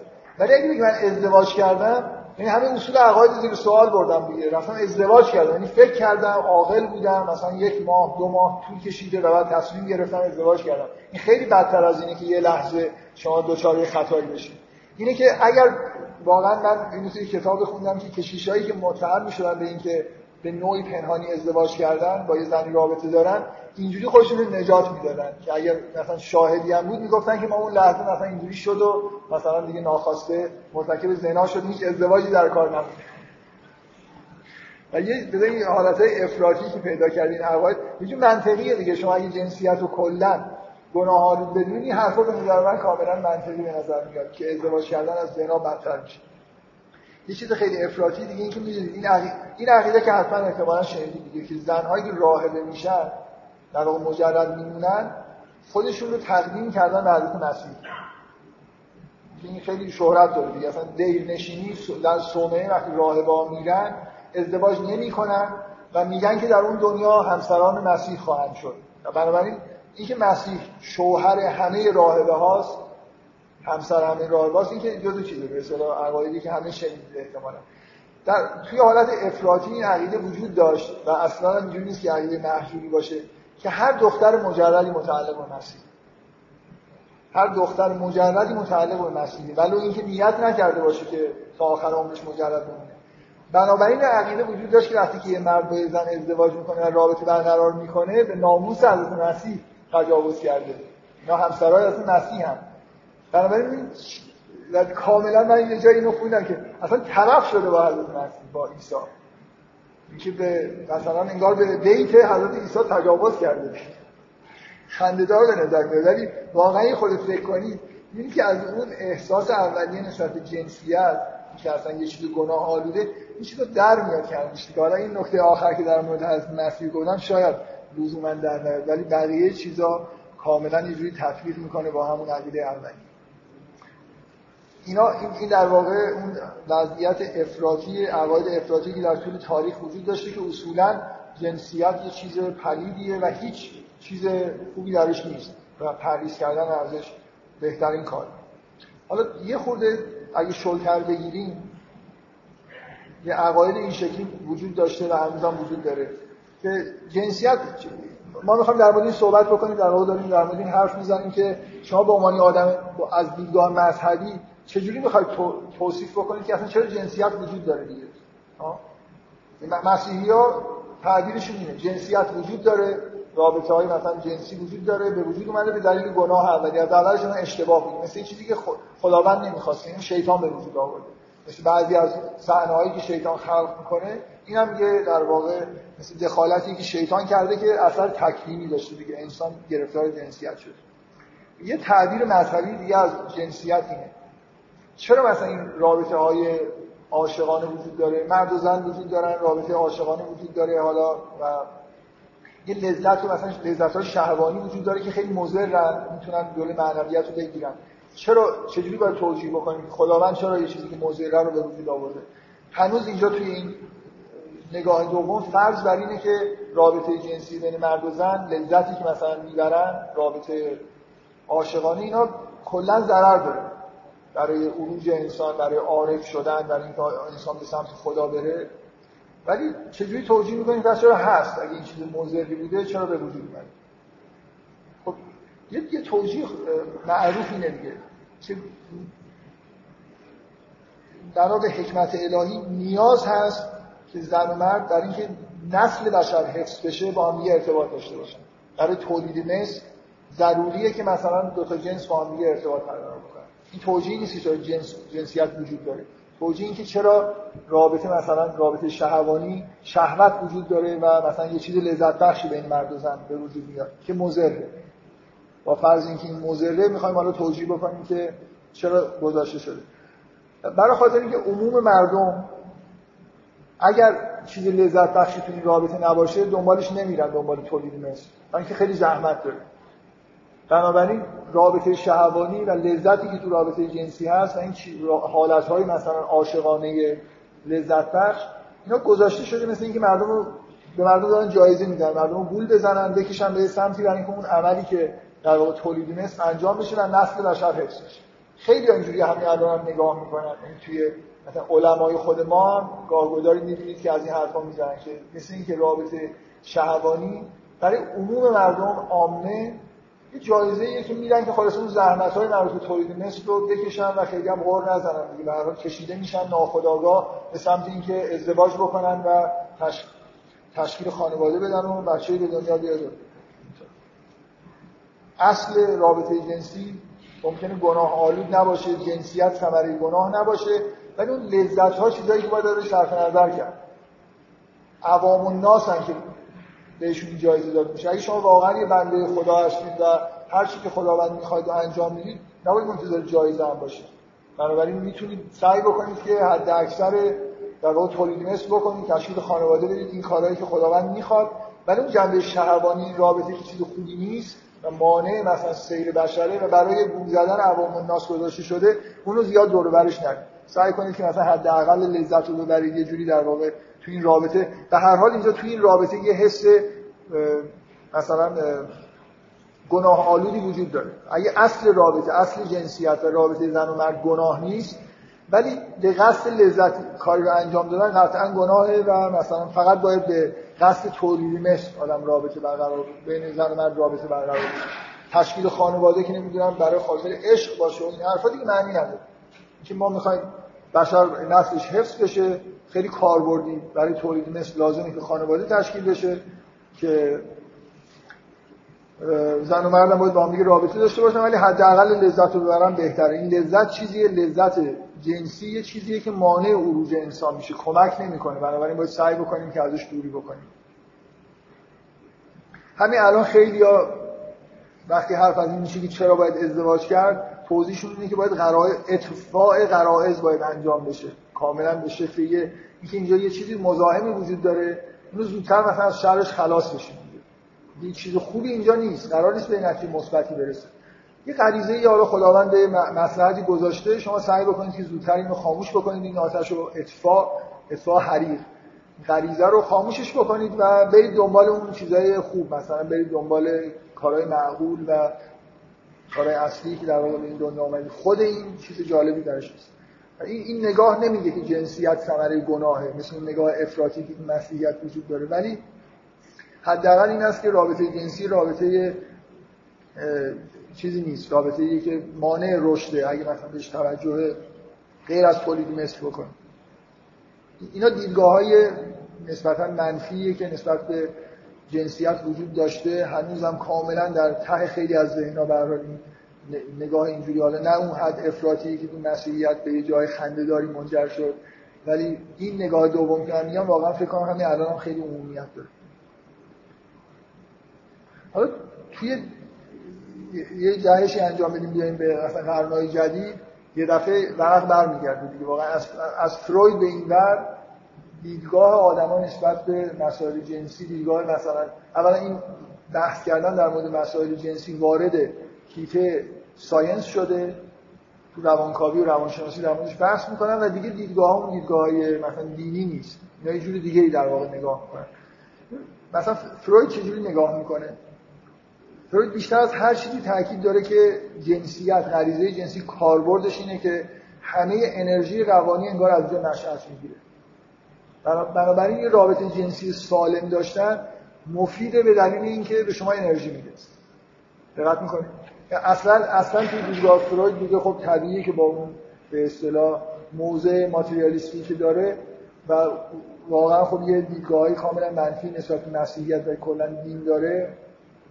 چیز حرفی از گناه آلود بودن اینا که به عنوان یه نظر علمی نباید بشنوید فروید فقط از این دیدگاه خیلی به غریزه جنسی اهمیت میده که به نظرش میاد که منبع انرژی روانی. یعنی همونطوری که مثلا انرژی جسمانی ما بیشتر از طریق غذا خوردن تامین میشه از طریق جنسیتی که ما انرژی روانی پیدا می‌کنیم. بنابراین آدمایی که از جنسی خودشون سرکوب بکنن موجودات خیلی غیر فعالی میشن. اونایی که در واقع و دچار نوروز و انواع بیماری های روانی میشن. سرکوب کردن غریزه جنسی باعث بیماری میشه. از حالت تعادل روانی ممکنه خارج بشن. و خود انرژی جنسی هم در واقع انرژی خیلی مثبتیه که می‌تونه در واقع باعث شور و هیجانایی بشه و انسان رو ببره به سمت اینکه مثلا خیلی موجود فعالی باشه. فروید این تاکید می‌کنه که اصلا پیک زندگی روانی بشر همین رابطه جنسیه.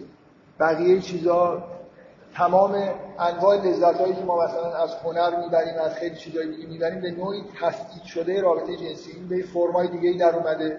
و مثلا ما فکر می‌کنیم که رفتی به جنسیت نداره. منشأ همه اون لذت های هنری هم که می‌بریم مثلا به نوعی توی رابطه جنسی و فروید به نوعی خود رابطه جنسی در همین معنای ساده شو. یه جوری پیک هیجان و تولید انرژی توی انسان می‌دونه. پیک لذت بردن توی انسان می‌دونه و خیلی بهش اهمیت میده. این اولین دیدگاه مثبتیه که با صدای خیلی بلند اعلام شد و خیلی هم تو قرن بیستم برای این صدا پیچیده دیگه. همیشه در واقع نسبت به مسائل جنسی به عنوان اینکه جنبه کاملا مثبت دارن الان نگاه می‌کنن. و اینکه سرکوب کردنش نرسیدن بهش ممکنه دچار عواقب خیلی بدی بشه انسان. یا حالت افراطی که تقریبا خنده‌دار شده بعد از فروید یه آدمی هست اسمش ویلهلم رایش که چندان آدم مهمی الان حساب نمیشه. یعنی شما توی کتابایی که در مورد فروید و کسایی که بعد از فروید اومدن و توی به نوعی فرویدیست محسوب میشن نگاه کنید ویلهلم رایش آدمی نیست که خیلی صفحات زیادی رو بهش اختصاص بدن. ولی یه کتاب خیلی مهمش به فارسی ترجمه شده. من نکته که می‌خوام بگم اینه یه چند تا کتاب از اوایل تاریخ روانکاوی به فارسی ترجمه شده که جالبه دیگه. که یه عده‌ای رفتن کتابا رو ترجمه کردن در حالی که خیلی کتابای تکست جدید وجود نداره به فارسی ولی این کتاب عجیب هلم رایش به زبان فارسی وجود داره. و اونجا نظریه خودش رو توضیح میده که دیگه اگر فروید شما افراطی می‌دونید در نظر توجه به مسائل جنسی باید این کتاب رو ببینید که در چه حد حالت افراطی. اولا یه نوع انرژی تعریف می‌کنه اونجا به اسم انرژی اورگون. رسما میگه که این در اثر اورگازم در اثر به حالت ارضا رسیدن جنسیه که این انرژی به وجود میاد و این همه انرژی در واقع چیزی انرژی مثبتیه که توی انسان وجود داره. تمام تاکیدش رو اینه که تمام بیماری های روانی نتیجه اینه که آدما به ارگازم نمی‌رسن و هر کسی هم که تجربه ارگازم داشته باشه از همه ایوا و نقصا پاک میشه. مثل تقریبا شبیه این حرفای عرفانی که مثلا مولانا میگه که هر که سینش عشقی چاک شد روز نقص و عیب کلی پاک شد. این همین رو در واقع یه جوری در مورد رابطه ساده ارگاز میگه و کلی کتاب مفصلیه کلی آزمایش های تجربی نمودار داره کتابش در مورد مثلا آزمایش هایی که انجام داده. در کتاب بامزه خوندنش حالت افراطی که خب یه فروکش کرد دیگه. فروید بعدش به آدمای در این حد به طور افراطی به غریزه جنسی نگاه کردن ولی بعدش دیگه نگاه در این حد افراطی وجود نداشت. یونگ دیدگاه دیگه ای داره که به نظر من مهمه. من می‌تونستم این جهش تاریخی رو انجام ندم به چیزایی خود معقولتری کنه چیزایی که بین در واقع اون دو تا دیدگاه اولا دو تا دیدگاهی که الان می‌خوام بگم هست و بعدا بهتون میگم. به نوعی هر دو تا دیدگاه فروید و یونگ یه جوری قبلا هم وجود داشت. اون بیشتر تاکیدش در مورد مسائل رابطه بین مرد و زن روی اون جنبه مکمل بودنش که اصلا کلا اون معتقده که یه جور انگار عدم تعادلی در وجود انسان ها هست هم تو مرد هم تو زن. اگه نظریهشو در مورد جنبه های خداگاهی انسان بدونی که مثلا چهار تا طیف مثلا عاطفی در مقابل تفکر و حس در مقابل شهود رو قرار میده. معتقده که آدما به طور طبیعی سعی می‌کنن که به یه حالت تعادلی برسن. یعنی بین تفکر و عاطفه به حالت وسط برسن و بین مثلا شهود و حسن به حالت متوازی این حالت تعادل و خوبه که روان انسان دنبال این حالت هست. علاوه بر اینکه روان انسان دنبال رشده دنبال تعادل هم هست. جنسیت یه جوری در واقع به هم خوردن این تعادله. زن مثلا بیشتر به اون قطب عاطفه مرد بیشتر به قطب تفکر کشیده میشه. و بنابراین رابطه عاشقانه حسنش اینه که رابطه ای که می‌تونه انسان رو به تعادل برسونه برای خیلی مفید. در این حالی که یون کاملا به اون حرفایی که فروید در مورد انرژی اینکه مسائل جنسی در واقع منبع انرژی هستن معتقده ولی یه اعتقاد اضافه ای داره. اینکه همونطوری که خیلی در قدیما مثلا احتمالا شنیدید که یه جوری رابطه عاشقانه رابطه بین مرد و زن می‌تونه انسان رو به یه حالت به یه موجود متعادل تری تبدیل بکنه. اینو با اجزایی که توی خود تئوری خودش داره توضیح میده. اینکه در واقع یه جوری یکی از بخشای یکی از بخشای وجود مثلا مرد در ناخودآگاهش قرار داره که بهش آنیما میگه توسط رابطه عاشقانه این آنیما انگار یه جوری به خداگاهی میاد. شکل می‌گیره پروژکت میشه آنیما پروژکت میشه روی یه موجود خارجی. همینطور در مورد زن آنیموس پروژکت میشه روی یه موجود خارجی. تو اون تئوری کلی که یونگ داره که طی کردن مراحل رشد رسیدن به اصطلاح به فردانی است به نوعی معنیش اینه که همه محتوای ناخودآگاه به خداگاهی بیاد. بنابراین واضحه که عاشق شدن یه بخشی از مراحل رشد میشه. یعنی در مرد آنیما یه جوری انگار به مرحله خداگاهی می‌رسه. اگه یه احساسهای عجیب و غریبی در ناخداگاه مرد هست که نمی‌دونه اینا دقیقا چی و از کجا میان مثلا یه بخشی از مادرش سرچشمه گرفته یه چیزایی هم همینطوری برحال بوده وقتی که رابطه عاشقانه به وجود میاد اینا چون پروژکت میشن روی یه موجود خارجی به شکل خداگاه در میان. بنابراین مثل اینکه یه مرحله از رشد طی و یون یه دیدگاه خیلی مثبتی در, در مورد عشق بین زن و مرد داره. که متعادل کننده است و یه بخشایی از ناخداگاه رو به خداگاهی میاره و بنابراین در جهت اون طی کردن فرآیند فردانیت هست. هم احساس کلی میده که دیدگاه یون خیلی مثبتتر از دیدگاه فروید. فروید فقط از فروید اصولا یه تئوری بدون جهت و بدون رشد و همین چیز داره دیگه. فقط جنسیت مهمه برای خاطر این منبع انرژیه. همونطوری که حیوانات مثلا انرژی دارن و ممکن از جنسیت غذا خوردن انرژی بگیرن روان انسان هم می‌تونه از روابط جنسی در واقع به نوعی انرژی بگیره. یعنی خورده من می‌خوام حالا یه خورده بیام وارد اون تکستایی بشم که به جنسیت نگاه مثبت داشتن در طول تاریخ و یه جوری به معنویت و عرفان ربطش می‌دادن. چه دیدگاهی وجود داشت؟ بعدا بحث بکنیم در مورد اینکه قرآن بیشتر دیدگاهش نزدیک به کدومی که از این دیدگاهایی که در موردش صحبت می‌کنه. یه دیدگاه خیلی ساده اینه که مهمترین مانع در مقابل رشد انسان به تکامل رسیدنش خودخواهیه خودمهوریه متمرکز بودن روی نیازهای خوده.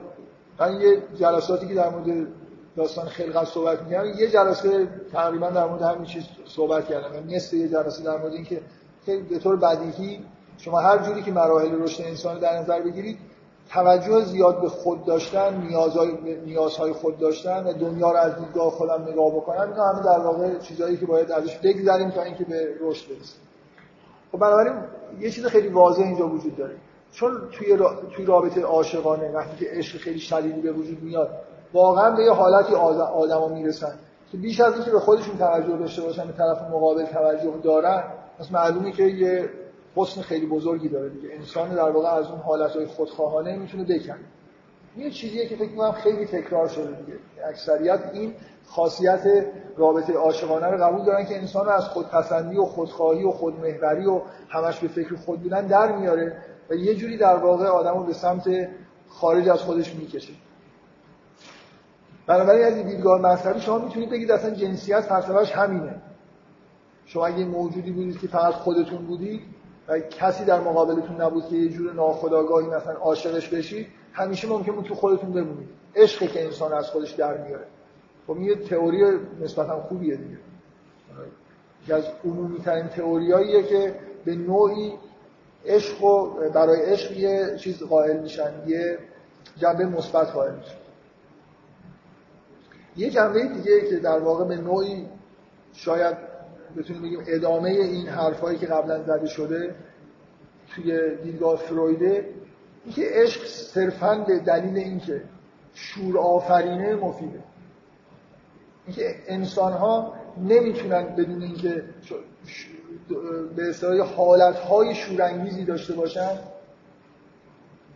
یه چیز شورآفرین توی زندگیشون باشه اصلا مراحل عرفان رو طی بکنن. آدم بی حاله مثلا اینکه اصلا کلا خیلی چیز نیست به اصطلاح انرژی زیادی نداره. طی کردن راه عرفان احتیاج به انرژی خیلی عظیمی داره. انسان آدمیزاد باید موجود خیلی پرشوری باشه که وارد این راه بشه. بنابراین عشق مجازی یه دیدگاه عرفا اینه که عشق مجازی به دلیل اینکه شورآفرینه به دلیل اینکه انسان در واقع وارد یه شور لذت بخشی می‌کنه شباهت داره به همون شور عرفانی که ما باید درش نسبت به خداوند قرار بگیریم بنابراین چیز مفیدیه. من نکته خیلی مهم اینه که بین عشق و ستایش یه رابطه وجود داره یه رابطه خیلی واضح یعنی انسان ها وقتی عاشق همدیگه هم میشن زن و مرد که عاشق همدیگه میشن نسبت به همدیگه حس ستایش کردن پیدا می‌کنن. این همه اشعار مثلا عاشقانه نشانه اینه دیگه. کسی اینا دستور نداده که کسی که عاشق میشه خود به خود تمایل به اینکه با الفاظ زیبا مثلا معشوق رو توصیف بکنه و وصف بکنه در واقع یه جوری ستایش بکنه وجود داره. این اون چیزیه که توی انسان ها باید به وجود بیاد تا اینکه با خدا بتونن ارتباط برقرار بکنن. این اصولا روح ستا کسی که عاشق نشده یه انسانی که به دنیا میاد اصلا عشق رو تجربه نمی‌کنه هیچ چیز عرفانی هم پیدا نمی‌کنه در تمام طول زندگیش اصلا ستایشگری درش وجود نداره. نسبت به هیچ موجودی. حداقل آدم باید در مورد یه موجودات یه خود سطح پایینتر این احساس رو پیدا بکنه و بعد این احساس می‌تونه تبدیل بشه به احساس ستایش نسبت به خداوند. این این نکته که ما برای طی کردن راه عرفان احتیاج به یه ابزارهای شورانگیز داریم این خیلی خیلی چیز مهمیه. من, من نکته که می‌خوام تاکید بکنم روش اینه که شما طریقت های مختلف عرفانی رو که نگاه بکنید در همه این طریقت ها یه ابزارهای شورانگیز وجود داره. اکثر این طریقت های موجود از عشق مجازی استفاده نمی‌کنن. حالا برای خیلی هاشون اینجوری نیستن که دستور بدن به سالک که تو مثلا باید عاشق بشی باید عشق مجازی واقعا توی طریقت عرفانی کمتر شما هم چیزی می‌بینید ولی تو هر طریقت عرفانی که نگاه بکنید مجالس شور و مثلا سما و این چیزا دارن. یعنی یه چیزی رو جایگزین اون رابطه ای که می‌تونه به طور طبیعی بین مرد و زن به وجود بیاد می‌کنن تا یه شوری توی این انسان هم به وجود بیاد. مثلا شما طریقت مولویه که الان توی ترکیه خیلی توی قومی طرفدارانی داره و احتمالا این رقص سماع معروفشون دیدید که ساعتها میچرخن و این متاسفانه تبدیل به یه چیزی شبیه باله شده. برای خاطر اینکه همینجوری اینا میرن تو جاهای مختلف دنیا مثل کنسرت. مثلا یه کنسرت مولویه دارن میرن میچرخه مردم میان نگاه می‌کنن خیلی خوششون میاد و اصلا اینکه مولانا مثلا اینو برای چی؟ خیلی چیزی رمز آلودیه این مراسم نحوه اجرا کردنش خود کسایی که توی این به اصطلاح فرقه مولوی هستن تعبیر اینکه چرا این کارا به این شکل انجام میشه همشون می‌دونن. ولی خب دیگه آدمایی که میان تماشا می‌کنن عین همین که رفتن این رقص باله دارن تماشا می‌کنن میدن لذتی همون ظاهر و اعجاب نسبت به اینکه اینا مثلا چند ساعت اون حالت میچرخن با حالت خیلی یک نواخت و هیچ اتفاقی هم براشون نمیفته ببینید تمام این مجالس این شکلی مجالسی که همین الان در آبیش برگزار می‌کنن مجالس سمایی که برگزار می‌شد و همین الان هم برگزار میشه. اینا همشون به نوعی در جهت اینن که یه جوری این آدما دچار شور بشن. ما اخیرا در قرن اخیر شور شیمیایی هم ایجاد شده دیگه. این استفاده کردن از مواد مخدر و این انواع و اقسام قرص و این چیزا که به هر حال به طور موقت یه حالت وجد و سروری توی آدم ها ایجاد می‌کنه. عرفان از این وجد و سرور جدا نیست. شما نمی‌تونید. آدم عارف خموده مثلا که داره چرت می‌زنه ما نداریم. عارف حتما همین حالت وجد و سرور رو باید داشته باشه باید این شور توی وجودش باشه. وگرنه ما ما هیچ فرقه عرفانی نداریم که آدم مثلا چرت بزنن و به جایی برسن. همشون در حال با یه حالتهای به یه حالتهای شورانگیز و بهجت و وجد و سرور همش عرفان حرف از همینه دیگه. شما نهایتا باید یه حالت عاشقانه نسبت خداوند نسبت همه جهان پیدا بکنید این این عملیاتی که اینو انجام میدن مقدمه اینه که به اون حالت برسن. به شور مثلا ستایش خداوند رو پیدا بکنن شور عاشقانه نسبت جهان پیدا بکنن. من چیزی که می‌خوام بگم در واقع یه بخشی از این تمثیل رو می‌خوام نظر خودم بگم سعی کنم روشن بکنم. اینه که این چیزی که در قرآن در تو قرآن و توی طریقت پیغمبر ما هیچ اثری از سما و اینجور وجه سرورای مصنوعی نیست. چیزی که هست همینه که توی همین سوره نور هست. من می‌خوام بگم که اون شوری که به طور طبیعی در جهان گذاشته شده ما می‌تونیم ازش استفاده بکنیم و کاملا هم به اصطلاح یه چیز الهیه توسط خداوند گذاشته شده. همین جنسیت و همین شور عاشقانه است. که وقتی اگه تبدیل به خانواده بشه یعنی اون شعله عشقی که به وجود میاد محافظت بشه می‌تونه در واقع تبدیل به یه شعله دائمی بشه که همیشه هم در حال نور دادن هست و همیشه توی خانواده اون شور عاشقانه می‌تونه به طور ثابت در بیاد. من می‌خوام از این عبارتی که تو این تمثیل هست استفاده بکنم. که میگه این شعله میگه این مش... میگه این مصباح و این چیزی که داره توصیف می‌کنه به عنوان تمثیل نور خدا میگه که میگه یکاد و یوزی او ولو لم تمسسونا. میگه یه جوریه که دیگه اصلا انگار سعی هم نکنید که این شعله بر بشه. به یه حالتی رسیده که خودش انگار می‌خواد شعله ور بشه. انگار انگار زحمتی برای اینکه این شور به وجود بیاد و این آتش به وجود بیاد دیگه لازم نیست بکشه. اگه این شور عاشقانه رفته باشه توی خانواده و تثبیت شده باشه انگار این زن و مردی که عاشق هم دیگه هستن و توی خانواده دارن با هم زندگی می‌کنن به ثباتی رسیدن همیشه دیگه این شور رو دارن لازم نیست حتی رابطه جنسی دیگه با هم دیگه برقرار بکنن و هم دیگه دست بزنن. همین به محض اینکه مثلا انگار کنار هم دیگه اصلا به فکر می‌کنن انگار شعله ور میشه یه چیز دقت می‌کنید. من, من به نظرم میاد که این جنبه از تمثیل به این داره اشاره می‌کنه. اینکه تمام اون طریقت های دیگه که وجود داره برای شور آفرینی هی مدام شما انگار یه چیزی رو به طور مصنوعی شعله ور می‌کنید. از مجلس سما که برید بیرون این شعله خاموش میشه دوباره فردا باید بیاید دوباره یه بزن خوبی باشه مثلا دوباره شعله ور بشید. مواد شیمیایی اگه مصرف می‌کنید دوزش رو هی باید برید ببرید بالا. یعنی هی قطع و بس میشه هی یه مراسمی شما انجام می‌دید شورانگیز هست. ولی به این حالت نمی‌رسید که یه چیزی باشه که خود به خود دیگه انگار شعلهش به طور دائمی وجود داره. ولی تمثیلی که اینجا در مورد رابطه عاشقانه توی خانواده هست اینکه این آدما به یه جایی می‌رسن که انگار همیشه دیگه شعله ورن. زیاد زحمتی لازم نیست بکشن برای اینکه به اون حالت شور برسن. اگه این شعله رو واقعا تعبیر بکنید در نظر تمثیلی به این همون شور عاشقانه که وجود داره انگار این دیگه به محض به مجرد اینکه حتی لازم نیست شاید به جایی برسن لازم نباشه همدیگه رو ببینن. همین که یه لحظه به هم فکر بکنن یه چیزی در وجودشون انگار شعله ور میشه و اون نور دوباره ایجاد میشه. این فکر من احساسم نسبت به این تمثیل اینه که این بخشش داره به این اشاره می‌کنه و این یه مقایسه خوبیه با بقیه راههایی که شور میشه ایجاد کرد.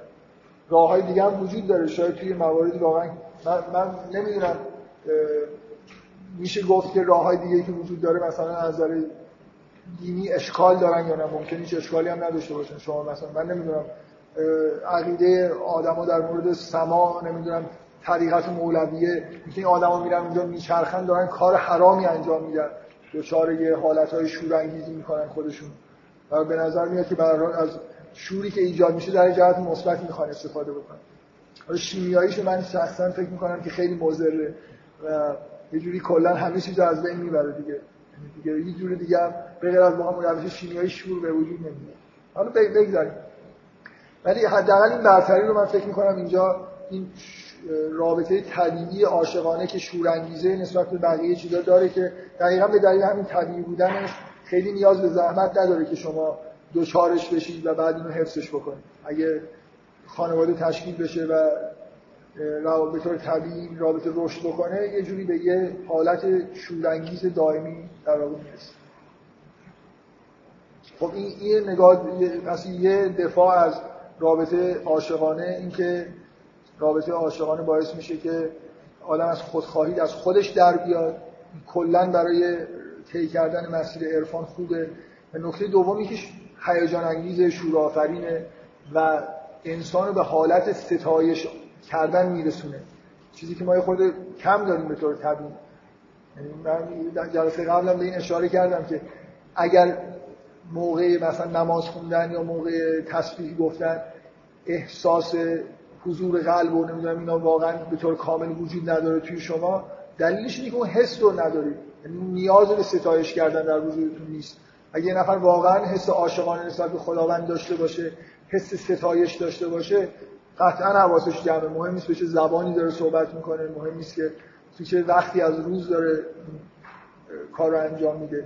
مهمترین عاملی که باعث میشه آدم حضور قلب نداشته باشه و خیلی با حال عبادت نکنه اینه که ما اون حالش رو واقعا نداریم دیگه. اون حال عبادت ستایش کردن تو وجودمون کمه. و اینکه عشق با ستایشگری در واقع رابطه کاملا بدیهی و مستقیم داره.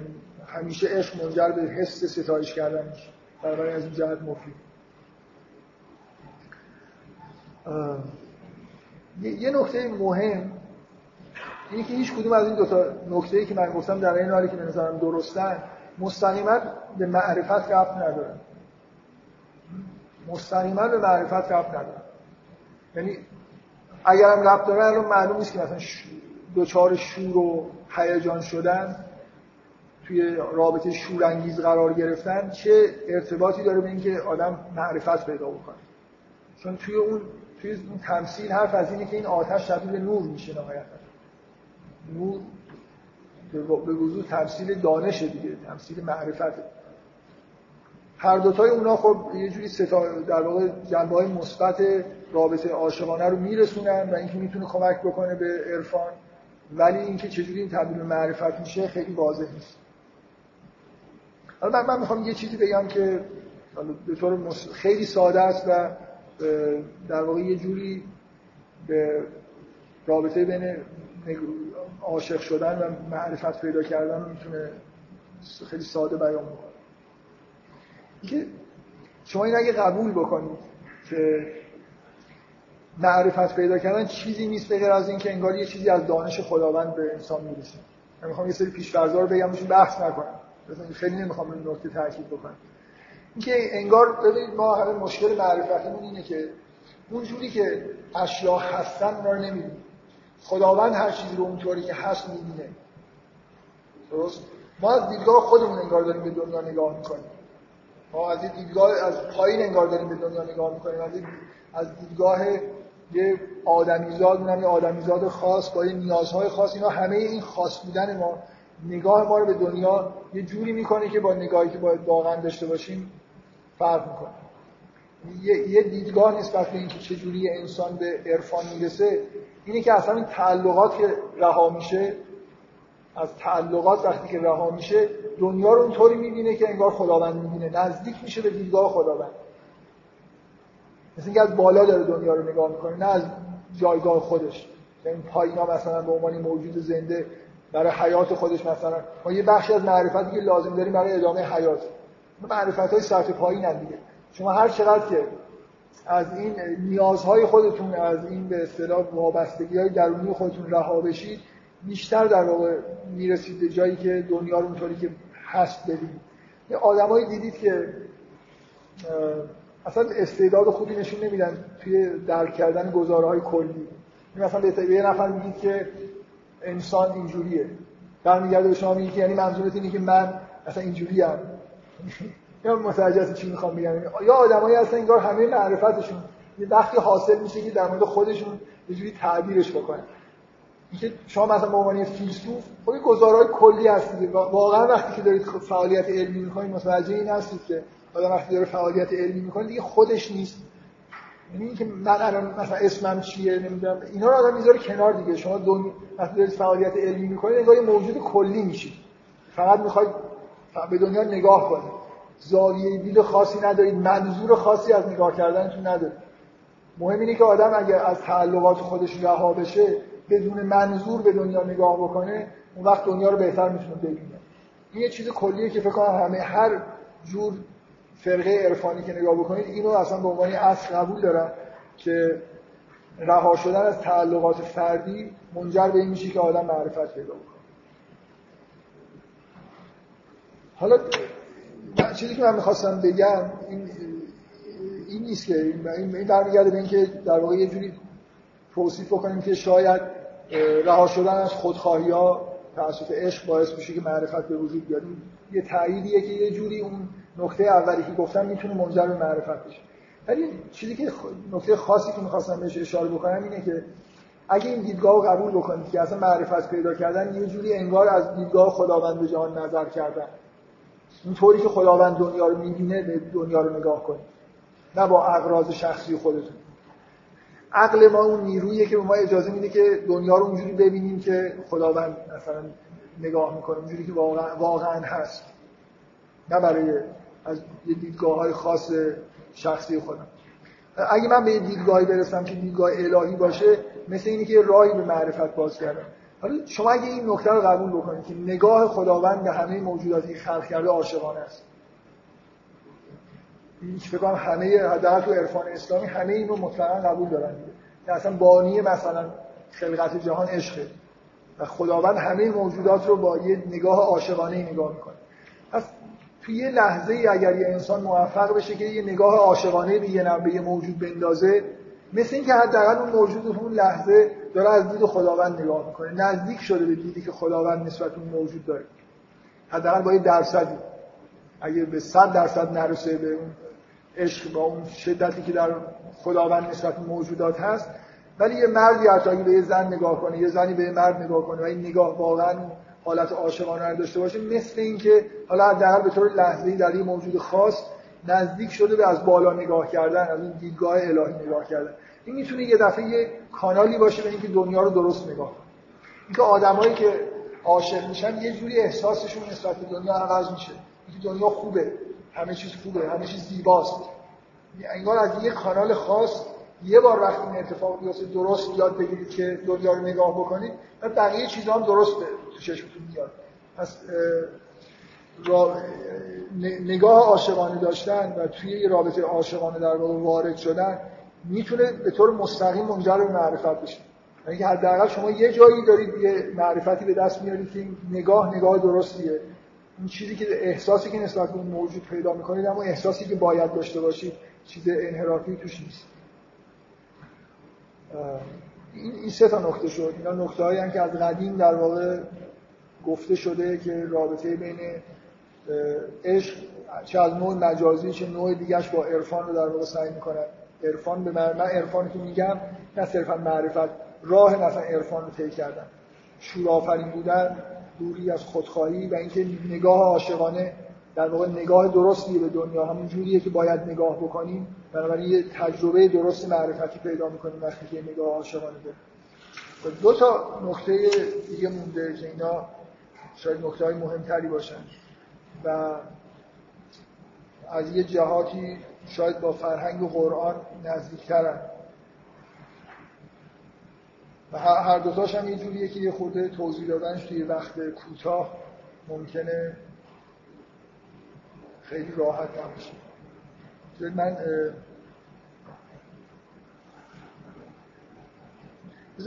اما اولیشو میگم. ممکنه به چیز نرسیم مثلا خیلی خوب نتونم بیان بکنم ولی حداقل اشاره می‌کنم تو ذهنتون باشه جلسه آینده بیشتر در موردش صحبت کنم من می‌خوام یادآوری بکنم اگه کسی هم نبوده و گوش نکرد اون جلسه هایی که در مورد داستان خلقت داشتیم من, من سعی کردم نشون بدم بهتون که توی داستان خلقت اون شمای کلی که توی عرفان ترسیم میشه که انسان چجوری در واقع برمیگرده به سمت خداوند و به کمال می‌رسه رو در بیارم. این داستان اشاره به همه این چیزا بود. اینکه گرفتاری انسان در واقع گرفتار شدن توی عالم جسمانی توجه به جسمانیت و دور شدن از عالم معناست. اینکه واقعیت اینه که ما ساکن عالم جسمانی نیستیم ساکن عالم معنا هستیم. ولی یه جوری به طور اشتباهی خودمون رو در عالم اجسام می‌بینیم. واقعیت حقیقت ما در واقع ما در واقع موجودی هستیم که از جسمانیت تا آخر همین وجود ما ادامه داره. از نازلترین به اصطلاح سطح جسمانیت که خاکه همینطور به اصطلاح وجود ما امتداد داره تا اینکه می‌رسه مثلا به عالم بالا. ولی ما واقعیت اینه که در واقع اینجوری بگیم. ما ساکن عالم معنا بودیم. اون موقعی که تعلیم اسماء بهمون داشت می‌شد ساکن عالم معنا بودیم. توجه به جسمانیت که متوجه همون چیزی که تو داستان ذکر میشه توجه به جسم بود که باعث اخراج ما از بهشت و قبوط ما به عالم خاک شد. جسم داشتیم ولی لزوما اینجوری نیست که آدم جسم داشته باشه اصلا توجه داشته باشه. توجه کردن به جسمانیت ما رو از عالم معنا که درش غرق بودیم و توی بهشت در واقع داشتیم زندگی می‌کردیم تو عالم معنا انسان ها مزاحم هم نیستن. تو عالم جسمانیه که ما با... اینکه این خطابی که میشه که به سمت زمین برید بعض خمله بعض عدو. وقتی ساکن بهشت بودیم در عالم معنا بودیم مزاحم هم دیگه نبودیم. کاری به کار هم دیگه نمیشه مثلا تحصیل علم اینجوری نیست که من اگر یه علمی رو مثلا یاد بگیرم بعد بقیه مثلا دیگه دستشون به اون علم نرسه. توی عوالم بالاتر مزاحم هم دیگه نیستیم. من یه علمی رو یاد می‌گیرم شما همون رو یاد بگیرید. هیچ مشکلی پیش نمیاد. ولی این پایین وقتی من یه چیزی رو دارم دیگه من دارمش دیگه. شما اگه بخواید از من بگیرید باید بیاید مثلا یه جوری به زور از من بگیرید یا من راضی کنید. تو عالم اجسامی که این محدودیت ها وجود داره. ما یه موقعی در این به این عالم توجه نداشتیم و انگار در بهشت بود. و تمام روند در واقع تکامل پیدا کردن و سیر عرفانی اینه که یه جوری توجه ما به عالم اجسام کم بشه با انواع مثلا ریاضت ها روزه گرفتن نمی‌دونم حالا هر جوری به اصطلاح عبادت که جنبه ریاضت دارن. شما کم کم به عالم اجسام کمتر توجه بکنید تا اینکه کلا توجهتون بیشتر به معانی بیشتر بشه. به جای اینکه به ظاهر نگاه کنید بیشتر به باطن نگاه کنید اگه این دیدگاه ها رو پیدا بکنید یاد بگیرید که چجوری به دنیا نگاه می‌کنید در عین حالی که تو عالم اجسام رو می‌بینید ولی در معنا زندگی می‌کنید ما البته واقعیت اینه که همین الان هم بدونید که متوجه باشیم همیشه داریم در عالم معنا زندگی می‌کنیم این منی که بهش اشاره می‌کنیم حرف می‌زنه. و ما اصلا تو عالم تو زبان داریم زندگی می‌کنیم. این جمله معروف هایدگر که میگه که زبان خانه هستیه واقعا همینجوری. ما از این خانه هیچ وقت هیچ وقت نمی‌تونیم بیرون بریم. هیچ ادراکی انجام نمیدیم به غیر از اینکه تو همون زبان و در معنا در واقع انجام چیزایی که درک می‌کنیم همش در عالم معناست. اجسام هم که می‌بینیم خلاصه اینا در واقع الان من چیزایی که می‌بینم یه جوری بهشون معنی میدم و درکشون می‌کنم. هیچ جسم خالصی رو ما نمی‌تونیم درک بکنیم. توی یه جلسه اصلا کلا در مورد این موضوع صحبت کردم. دیگه همیشه این زبان یه جوری حائل برای ادراک است همین الان به همین کلاس هم که شما نگاه می‌کنید چیزایی که می‌بینید چیزایی هستن که در واقع یه جوری براتون قبلا معنی داشت. خب اگه اینو حالا به عنوان یادآوری گفتم قبول بکنید که رسیدن به معرفت و به عرفان یه جوری دور شدن از جسم و رسیدن به معناست چه ارتباطی واقعا بین رابطه جنسی و عشق و عشقی که توش در واقع جسمانیت وجود داره با عرفان می‌تونه وجود داشته باشه. دقیقا به نظر میاد که اون تعبیرهای منفی اینجا بیشتر کار می‌کنن. آمیزش جنسی یه جوری یه چیز لذت جسمانی. چرا اینقدر توی به اصطلاح ادیان مختلف و فرقای عرفانی مختلف نسبت به روابط جنسی حالت منفی وجود داره؟ برای خاطر اینکه با همون استدلالای کلی که اون موقع من می‌گفتم شما هر چقدر که از جسمتون بیشتر لذت ببرید یه جوری انگار بیشتر جسم تمایل پیدا می‌کنید. بنابراین ریاضت کشیدن و جسم رو از لذت های جسمانی دوری کردن یه جوری با عرفان چیز داره دیگه تناسب داره. ما می‌خوایم که از دست این جسم خودمون خلاص بشیم. بنابراین به نظر میاد که حرف درستی دارن می‌زنن که با توجه اینکه از شدیدترین لذت های جسمانی تو رابطه جنسی به وجود میاد. این رابطه جنسی اصولا مانع فرار کردن از جسمانیت و رسیدن به عالم معناست بنابراین خوبه که ازش پرهیز بشه دیگه. فکر می‌کنم اکثریت با آدمایی که اینجوری نگاه کردن در طول تاریخ یعنی همه ادیان همچین تمایلایی نشون دادن. توی فرقای عرفانی واقعا شما توی فرقای هندی چینی نگاه کنید یا حتی توی عرفان اسلامی بیشتر در واقع با این دید نگاه می‌کنن که رابطه جسمانی رابطه جنسی یه چیزیه که شهوات یه چیزی که باید ازش به کلی دوری کرد. بنابراین به نظر میاد یه نقطه منفی وجود داره. با اون تعبیر از عرفان که من قبلا توی این داستان سعی کردم بگم که وجود داره واقعا توی قرآن این تعبیر. دور شدن از جسم و رسیدن به معنا به نظر میاد که با چیز مخالفت داره با اینکه رابطه بین زن و مرد بتونه کمکی برای عرفان باشه. می‌خواید قطع بکنم در همین مورد فکر بکنیم. یعنی به نظر میاد اینجا تناقضی وجود داره دیگه. فکر کنم بد نیست که اینجا من من می‌خوام سعی کنم توجیه بکنم که برعکس. دقیقا رابطه عاشقانه یه چیزیه که کمک می‌کنه به اینکه از عالم اجسام یه به عالم معنا بریم. برخلاف دیدگاه کلی که معمولا وجود داره که هر نوع ارتباطی که لذت جسمانی به ما بده در اون مزاحمه طی کردن راه حالا سوالی اگه هست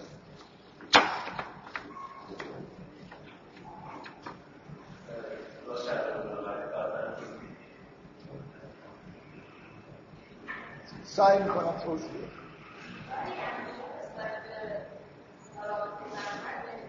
بله دیدگاه یهودی ها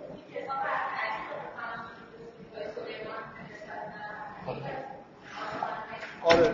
آره در توی حداقل آخه ببینید یه مقدار این که وقتی میگه دیدگاه یهودی ها منظورتون این دیدگاه تثبیت شده الان یهودی هست الان الان بین مسلمان دیدگاه خیلی مثبتی نسبت به روابط زن و مرد خیلی وجود نداره. خیلی وجود نداره. در مثلا مسیحیت و یهودیت ممکن نباشه. ولی خیلی هم خوب نیست. اینکه توی متن چی نوشته شده و اینکه چه دیدگاهی جا افتاده. مثلا شما توی انجیل چندان از این حرفای عجیب و غریب مسیحیات اثری نمی‌بینید ولی اینا به هر حال تصویر شدن. یعنی مسیحیت به این سمت گرایش شده یهودی هم همینطور. توی تورات کمتر شما کمتر از اون چیزی که من توصیف کردم در عقاید کلیسایی اینقدر جنبه منفی در واقع داره روابط جنسی. ولی یه بارقه از مثلا منفی بودن دیدگاه کلی تورات نسبت به زن وجود داره. واقعا هم تو احکام هم مثلا فرض کنید داستان آدم و حوا واقعا برای وجود داره که حواس که یه جوری مقصره. ولی مطمئنا به این شدتی که توی عقاید کلیسایی هست نه اصلا توی متن تورات. دقیقا همون که میگید اون غزل های سلیمان غزل های عاشقانه هستن. به نظر نمیاد که مثلا این منع کلی چیز وحشتناک مثل این عقاید کلیسایی توی تو بین یهودی ها باشه واقعا هم الان یهودی به این شدت دیدگاهشون مثل هیچ فرقه ای در دنیا مثل مسیحیت به اینجا نرسیده. به یه حد افراط یعنی حالت کمیک پیدا می‌کنه. این یعنی واقعا به یه جایی می‌رسه که من به نظر من این که عقاید به طور منطقی به یه جایی برسن که یه مردی که عاشق زن خودش هست این از یه مردی که مرتکب زنا میشه بعضی بدتری داشته باشه این واقعا خنده داره که یا مثلا یه کشیشی برای رها شدن از مجازات مثلا قسم یاد بکنه که من ازدواج نکردم فقط مرتکب مثلا یه عمل لحظه ای شدم مجی ازدواجی در کار نبود. برای از یهودی ها بهتر از مسیحی هست همه ازشون از ها بهتر. مسیحی ها در مطلق و فکر نکنید این عقاید خیلی هم قدیمیه مثلا مربوط به قرون ده دوازده. همین تو قرن بیستم هم بعضی از اطلاعی هایی که توی کلیسا رسمی که هر مدتی یه بار یه چیزای پاپ یه اصول عقاید چیزایی صادر می‌کنه مثل اعلامیه که عقاید رو توش بیان می‌کنه. و اواسط قرن بیستم هم دوباره روی بعضی از این عقاید پاپ تاکید کرد پاپ زمان رو همین به اصطلاح که ازدواج بده و نمی‌دونم. الان می‌دونید از ایدز مبلغین مسیحی استفاده جالبی که از ایدز می‌کنن اینه که در تمام دنیا به اصطلاح تبلیغ بکارت می‌کنن. آفریقا همه جای میسیونرها که هستن در واقع راه اصلی مبارزه با ایدز رو میدن که آدما اصلا رابطه جنسی نداشته باشن به کل تجربه جنسی نکنن. اینو در واقع شده یه چیزی براش میگه. عامل جدیدی که بتونن دوباره هم حرفای قدیمی خودشون رو تکرار کنن. از ترس ایدز ممکنه مردم علاقه پیدا بکنن که در کلا از این چیزا جنسی دور بکنن. خب.